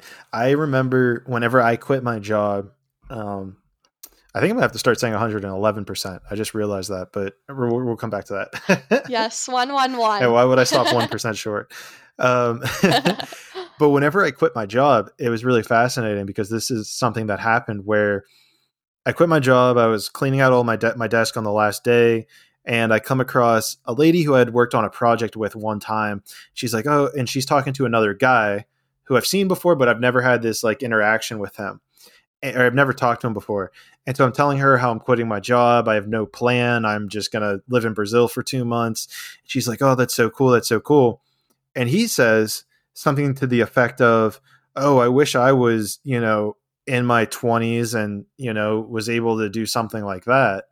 And the way I received that was like this this sign of resentment, exactly what you're talking about, where, you know, you know, and it was so funny because to my mind, I didn't say this out loud, but in my mind, I was like, well, you were 26, 27 at some point in your life. Like you had that option, but it's exactly what you're saying, where it's, it's coming out as resentment towards me. And maybe that was just my interpretation of it. Who knows? But it's coming out as resentment towards me when in actuality, it's more of his higher self being like, bro, we were trying to break this mold. We were not supposed to work at a military contractor for 30 years. Like that was not in our soul blueprint. Like this is me trying to poke you. You still have time to get out. You're I mean 55 like you still have half your life to you. At least half your life if you're at the age of 55 like you can still change. I'm still trying to poke you, but but societal conditioning, the ego, it's all wrapped him into this like circle, this keyhole of his that he has not expanded in X number of years, and therefore, then, like you're saying, it's that it's it's, and I've never thought of it that way, but it's really that that triggering. It, it's like it's like now that I'm connected, or at least more connected, let's say, to my higher self, it almost invokes that triggering within other people's higher selves to get them to re-articulate or re or have a different viewpoint on their life Totally. And I feel like too again like another parallel I've noticed in my life with this is with college because I was going to a col- going to college um for just like a year just doing undergrad stuff, but I was so unhappy and unfulfilled taking classes about stuff I wasn't even interested in just to get a degree and don't get me wrong, I think college is great if you know what you want to do, but I didn't know what I wanted to do. And I didn't really like any of the career options that college had set out for me. So to me, I was like, why am I spending my one life spending time and money on classes that don't really resonate with my soul and that aren't leading me towards where I ultimately want to go. So I haven't been I stopped going to college. I guess I could say I've dropped out, but I feel like there's like a negative connotation with that because I don't really feel like I dropped anything. I feel like I just evolved into doing what's more in alignment with me. But I noticed that I am not as inclined to tell people that. Instead, I usually just tell people I'm taking a break because I can feel if they're not ready to receive the information about me not really resonating with the school system and just wanting to pave my own path and be an entrepreneur. So I feel like there's definitely, I've noticed there's definitely a time and a place to speak my truth. I feel like once you open up your throat chakra, sometimes it's almost overactive and wants to share mm. everything with everyone. But I've realized that no, I can't do that because some people just simply aren't going to resonate with the information you share and it's just going to be a waste of energy and um just won't be beneficial for both parties. So I've realized too I have to realize when it's my place to speak my truth versus when it's not. But yeah, just again going back to that parallel of not wanting to do something that's not in alignment with your soul and people not necessarily being ready to hear it. And that's okay too. Well, and you bring up a interesting topic that I've actually been thinking about a lot lately with regards to speaking the truth and being honest. And excuse me. There's something here that I'm trying to figure out, right? Like you know, you know, where is the level of and and maybe this is something that you're finding the balance with as well, but I'm at least going to propose it because I'm I'm trying to figure it out. I think you might have an answer though. Um, you know, there's a level of you know speaking your truth to the fullest extent, right? Like, you know, going up to somebody, you know, if the conversation comes up where it's like, "Oh yeah, I'm this multi-dimensional infinite being and I've done all this work. I've opened my channel. I've, you know, dove into the Akashic records and figured out about a past life where, you know, sexual trauma occurred and then now in this life it's manifesting in this way. And it's like, okay, all that's true, right? But it's like do you how much do you actually limit telling people certain instances? And you can even boil this down to like a certain situational thing. Like, you know, say for some reason uh, trying to not make this as a personal example because that's the only thing that's coming to mind right now. but there's like like say for some reason if uh I don't know, but maybe there's a personal example in there somewhere with regards to um well, l- let's just keep it high level then cuz I can only think of this personal example and it's not the right time to talk about it. um, right. I totally get that. That's interesting how you bring up past lives. So, do you remember a lot of yours very vividly? We'll we can dive into that. There's just one. We'll dive into that in a second, but let's let's finish this. Let's finish this idea of the truth first. So, okay. because because exactly what you're saying, and it sounds like you're trying to find that balance. Where exactly does the level a lie where it becomes a lie?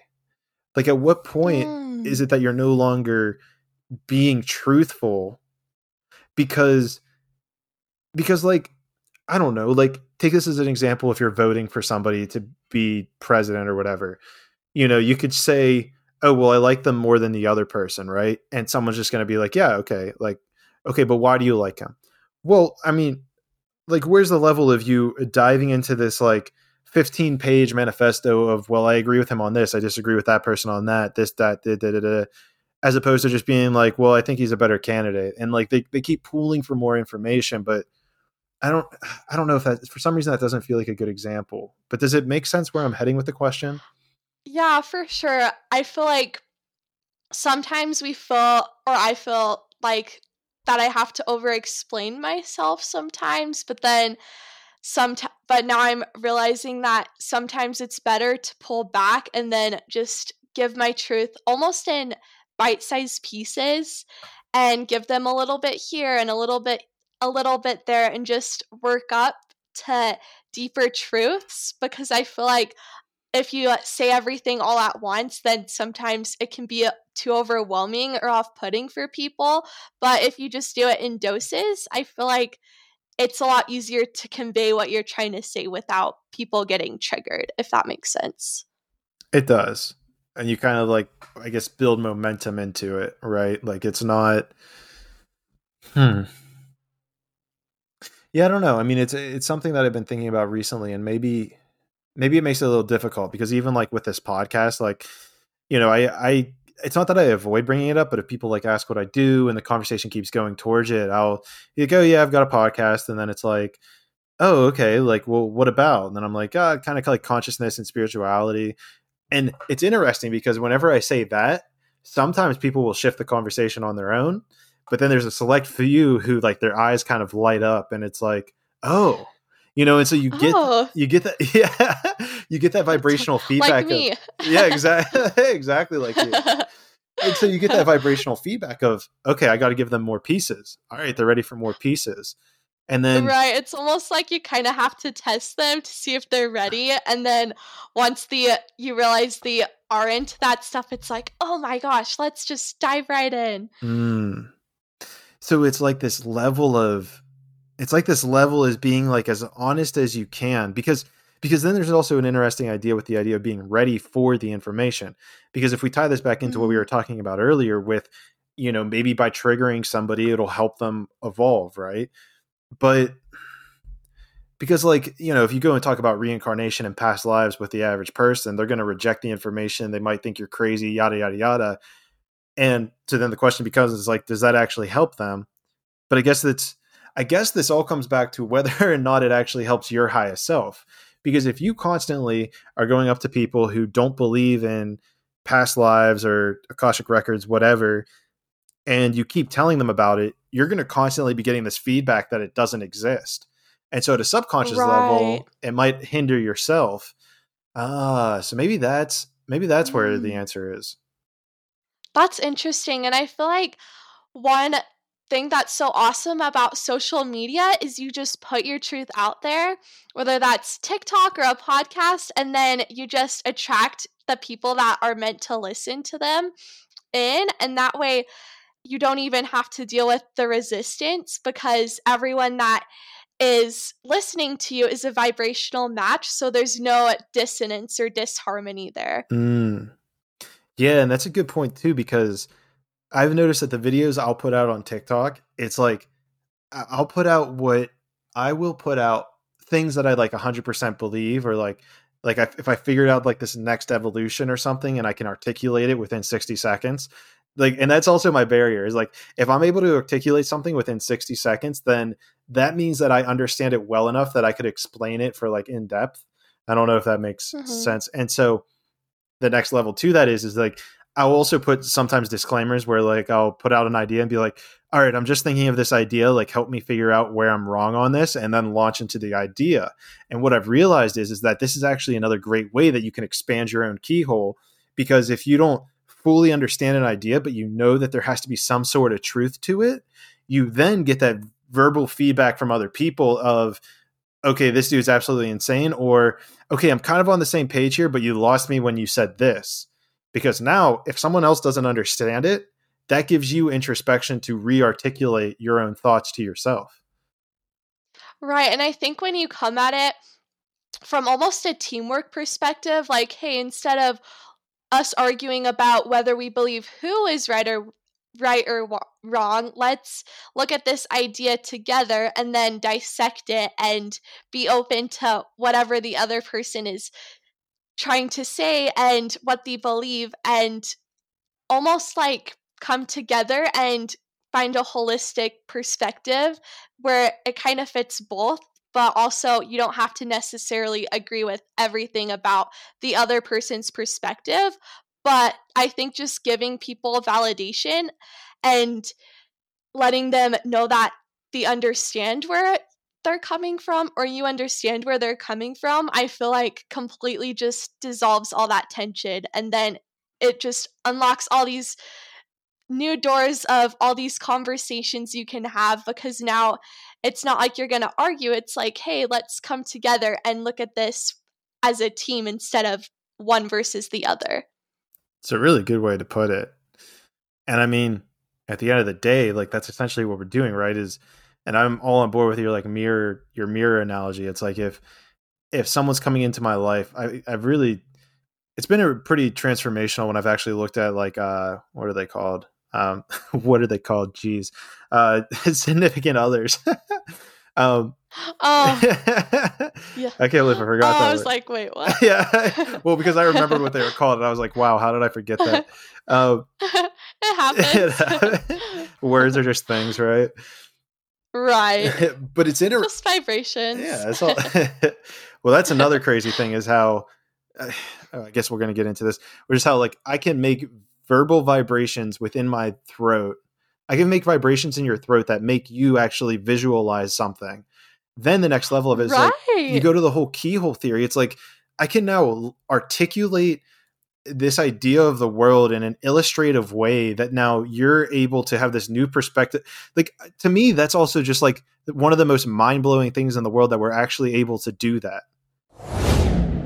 conscious monkeys I've got something out there for all my coaches. Anybody who has digital courses, anybody who's creating content, whether it's audio or video, you got to check out Superpass. Superpass is the super dope platform that I've been using now, and they're actually what has enabled my app to work. It's what's enabled me to start generating income and to help people more effectively. If you are a content creator, you create audio, video, whatever it may be, Superpass might be the choice for you because they'll provide you with your own app and they have a great online service to also help you out.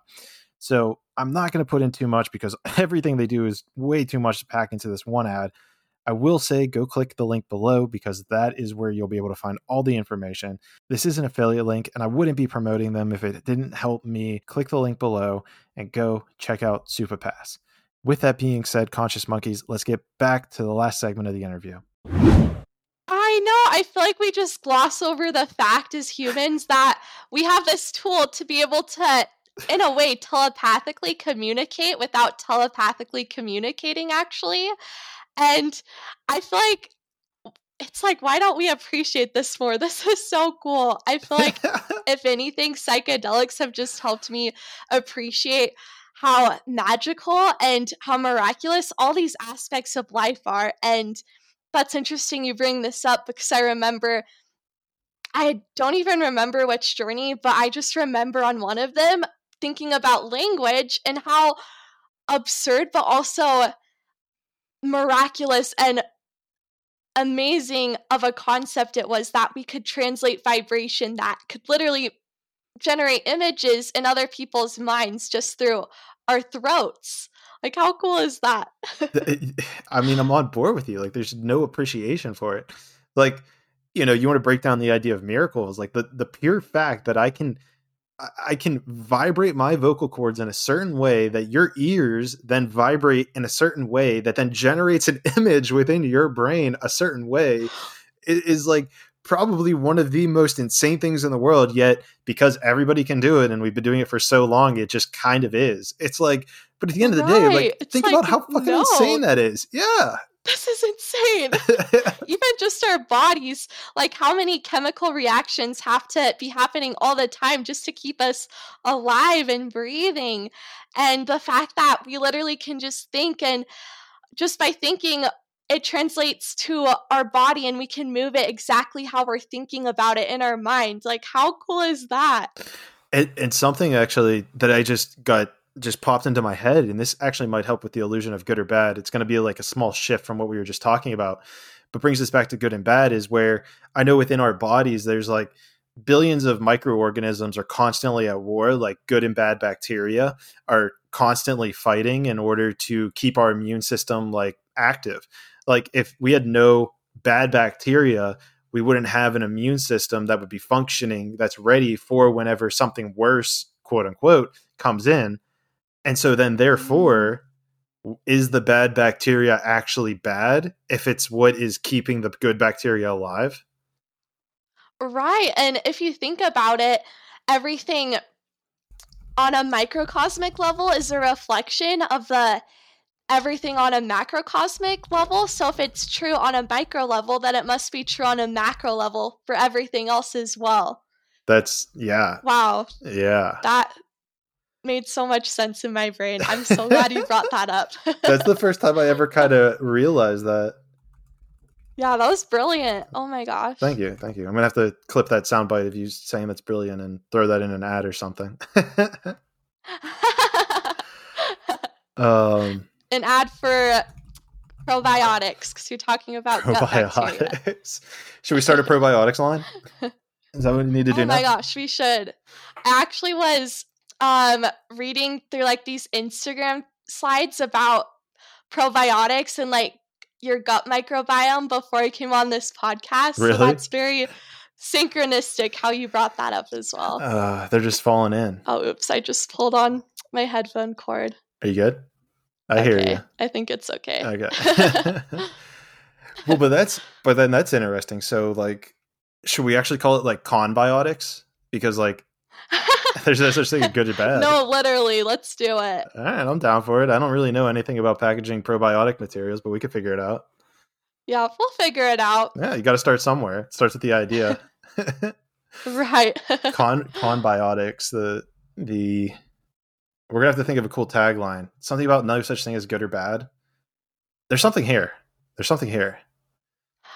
I feel like there's something here. Let's uh, we'll just leave it as like a um teaser for people because I don't. We can't give them the whole marketing plan yet. Oh no, of course not. Just a little bit, just to get them interested. Maybe we'll put a little bit of psilocybin in it too for microdosing purposes. They're probiotics and they're microdosing supplements. I mean, what more could you want? Sounds like a win-win to me. Basically, you'll be enlightened if you have them. So, Uh, enlightened. Whoa, that's weird. My entire screen just started getting fuzzy. Um, oh no. yeah, that's not good because now I can't. Uh, Oh shoot. Can you still see me? no, I can't see you at all. My entire um screen went fuzz. Uh, so this is bad radio, but oh, no. Oh it's bad. Oh, maybe I just need I to. can still see you. I'm back. All right, cool. Sorry about that, guys. That was bad radio. Definitely going to keep that in. So,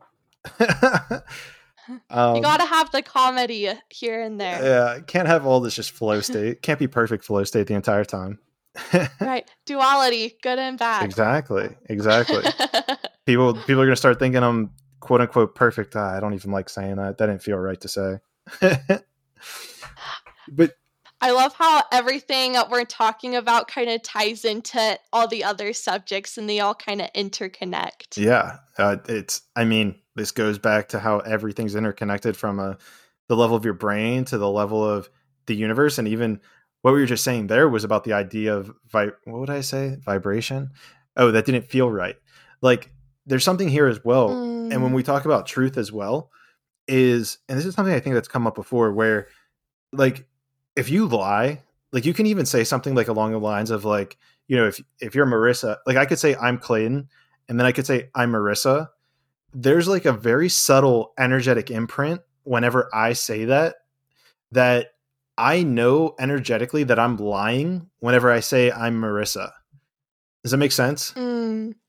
No, totally. And I feel like there's so many, the more I think about it, there's so many subtle things of examples of energy in my life that you wouldn't necessarily think it's energy, but it really is. Like, I feel like one example of this is like when you like go over to your friend's house and like they're not there yet, but you can still feel like their presence that has been there and their energy. Mm.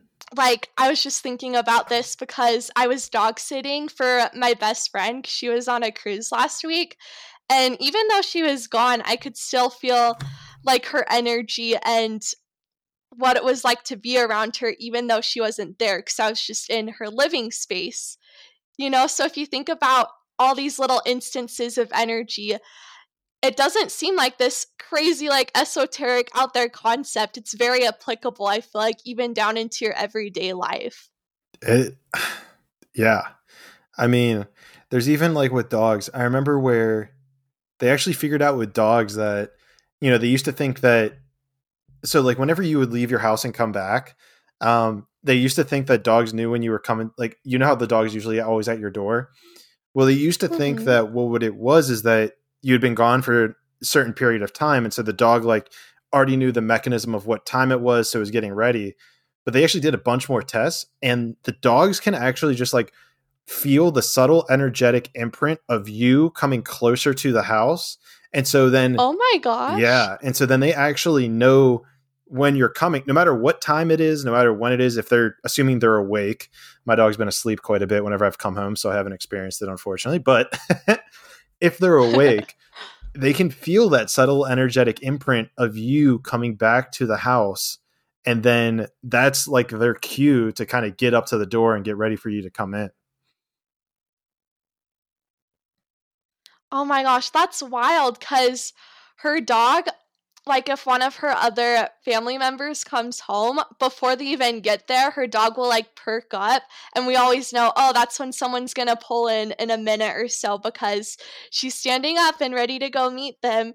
And I always thought that wow it was just kind of because she had super good hearing. And I'm sure that's maybe that could be part of it. But it makes more sense that it's more of an energetic thing and she's sensing that someone's coming in so that way she can detect it before anyone else.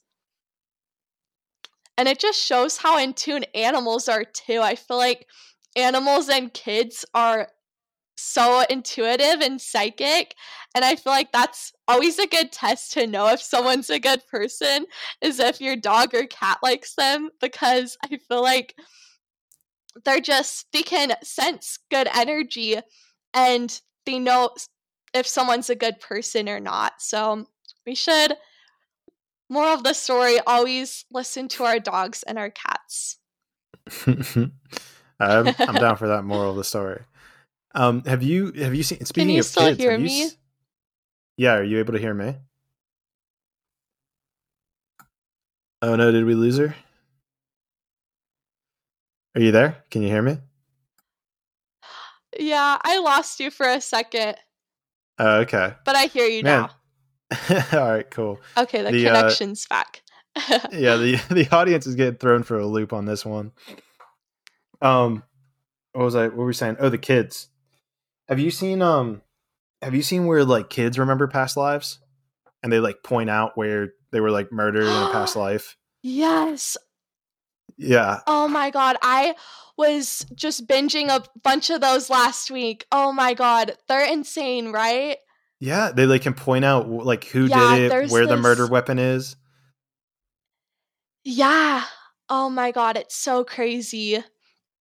What was what were yeah, you I was listening to this one. Oh, sorry, what was that? Oh, I feel like we're like off on a leg or something. Hmm. I'm getting a delay now. Oh, I think. Yeah, me too. All right, maybe I'm going to assume that this is a sign that we're supposed to wrap it up. I'm going to listen to the energy of the universe on this one. um, Oh. I'm so sorry, I tested the Wi-Fi. I don't know what's going on. it's not it's not your fault. This is this is just happens. You just this is a one of those things to just listen to the universe and just we got to wrap it up whenever they say. You know, it's out of our control. yeah, but for well, real. uh, Marissa, you'll be back on for sure. Um, but I usually give this moment to let uh, my guests. Um, I usually give this moment for my guests to just plug anything that you want, encourage the audience to do anything. Uh, you know, the floor is yours, and just know that I'll throw your your links in the um, in the show notes. So yeah, so take it away. Awesome. Yeah. Well, yeah, like I said, I'm on TikTok at Divinity by Mi- by Missa, and I'm on Instagram as well. So go check me out on there. And yeah, thanks for having me. That's about all I have left to say. It's been so much fun. I'll definitely have to have you as a guest on my podcast when I launch that. So, Missa, I appreciate it, Missa. Um, oh, thank you. I remember when we were talking about um me coming on how I said that people are I people call me Marissa when they don't know me as well, but then once they're my friend, they call me Missa. So I love that you remember that. I'm, I'm glad that you remembered it as well. well, guys, go check uh, go check her out. All the links below. Um, sorry we cut this one short because of the technical stuff, but you know we were you can't mess with the divine. Whenever they tell you to do something, it's in everyone's best interest to pull the cord. Um, next time we'll have to get into afterlife, past lives, little kids and their past lives, and oh my gosh, Ugh. yes, that's one of my favorite subjects. So I'd love to dive into that. and it's crazy that they're cutting us off. But maybe, but hey, we got to save it, right? Got to have the cliffhanger for people. Right. um, well, again, Missa, I really appreciate your time. Thank you for coming on. Guys, go check her out, especially if you're interested in microdosing at all. She's got super dope content on TikTok, and I mean, it'll it'll make you laugh, and then you'll also have an appreciation for it as well. Um, but with all that being said, let's keep growing together.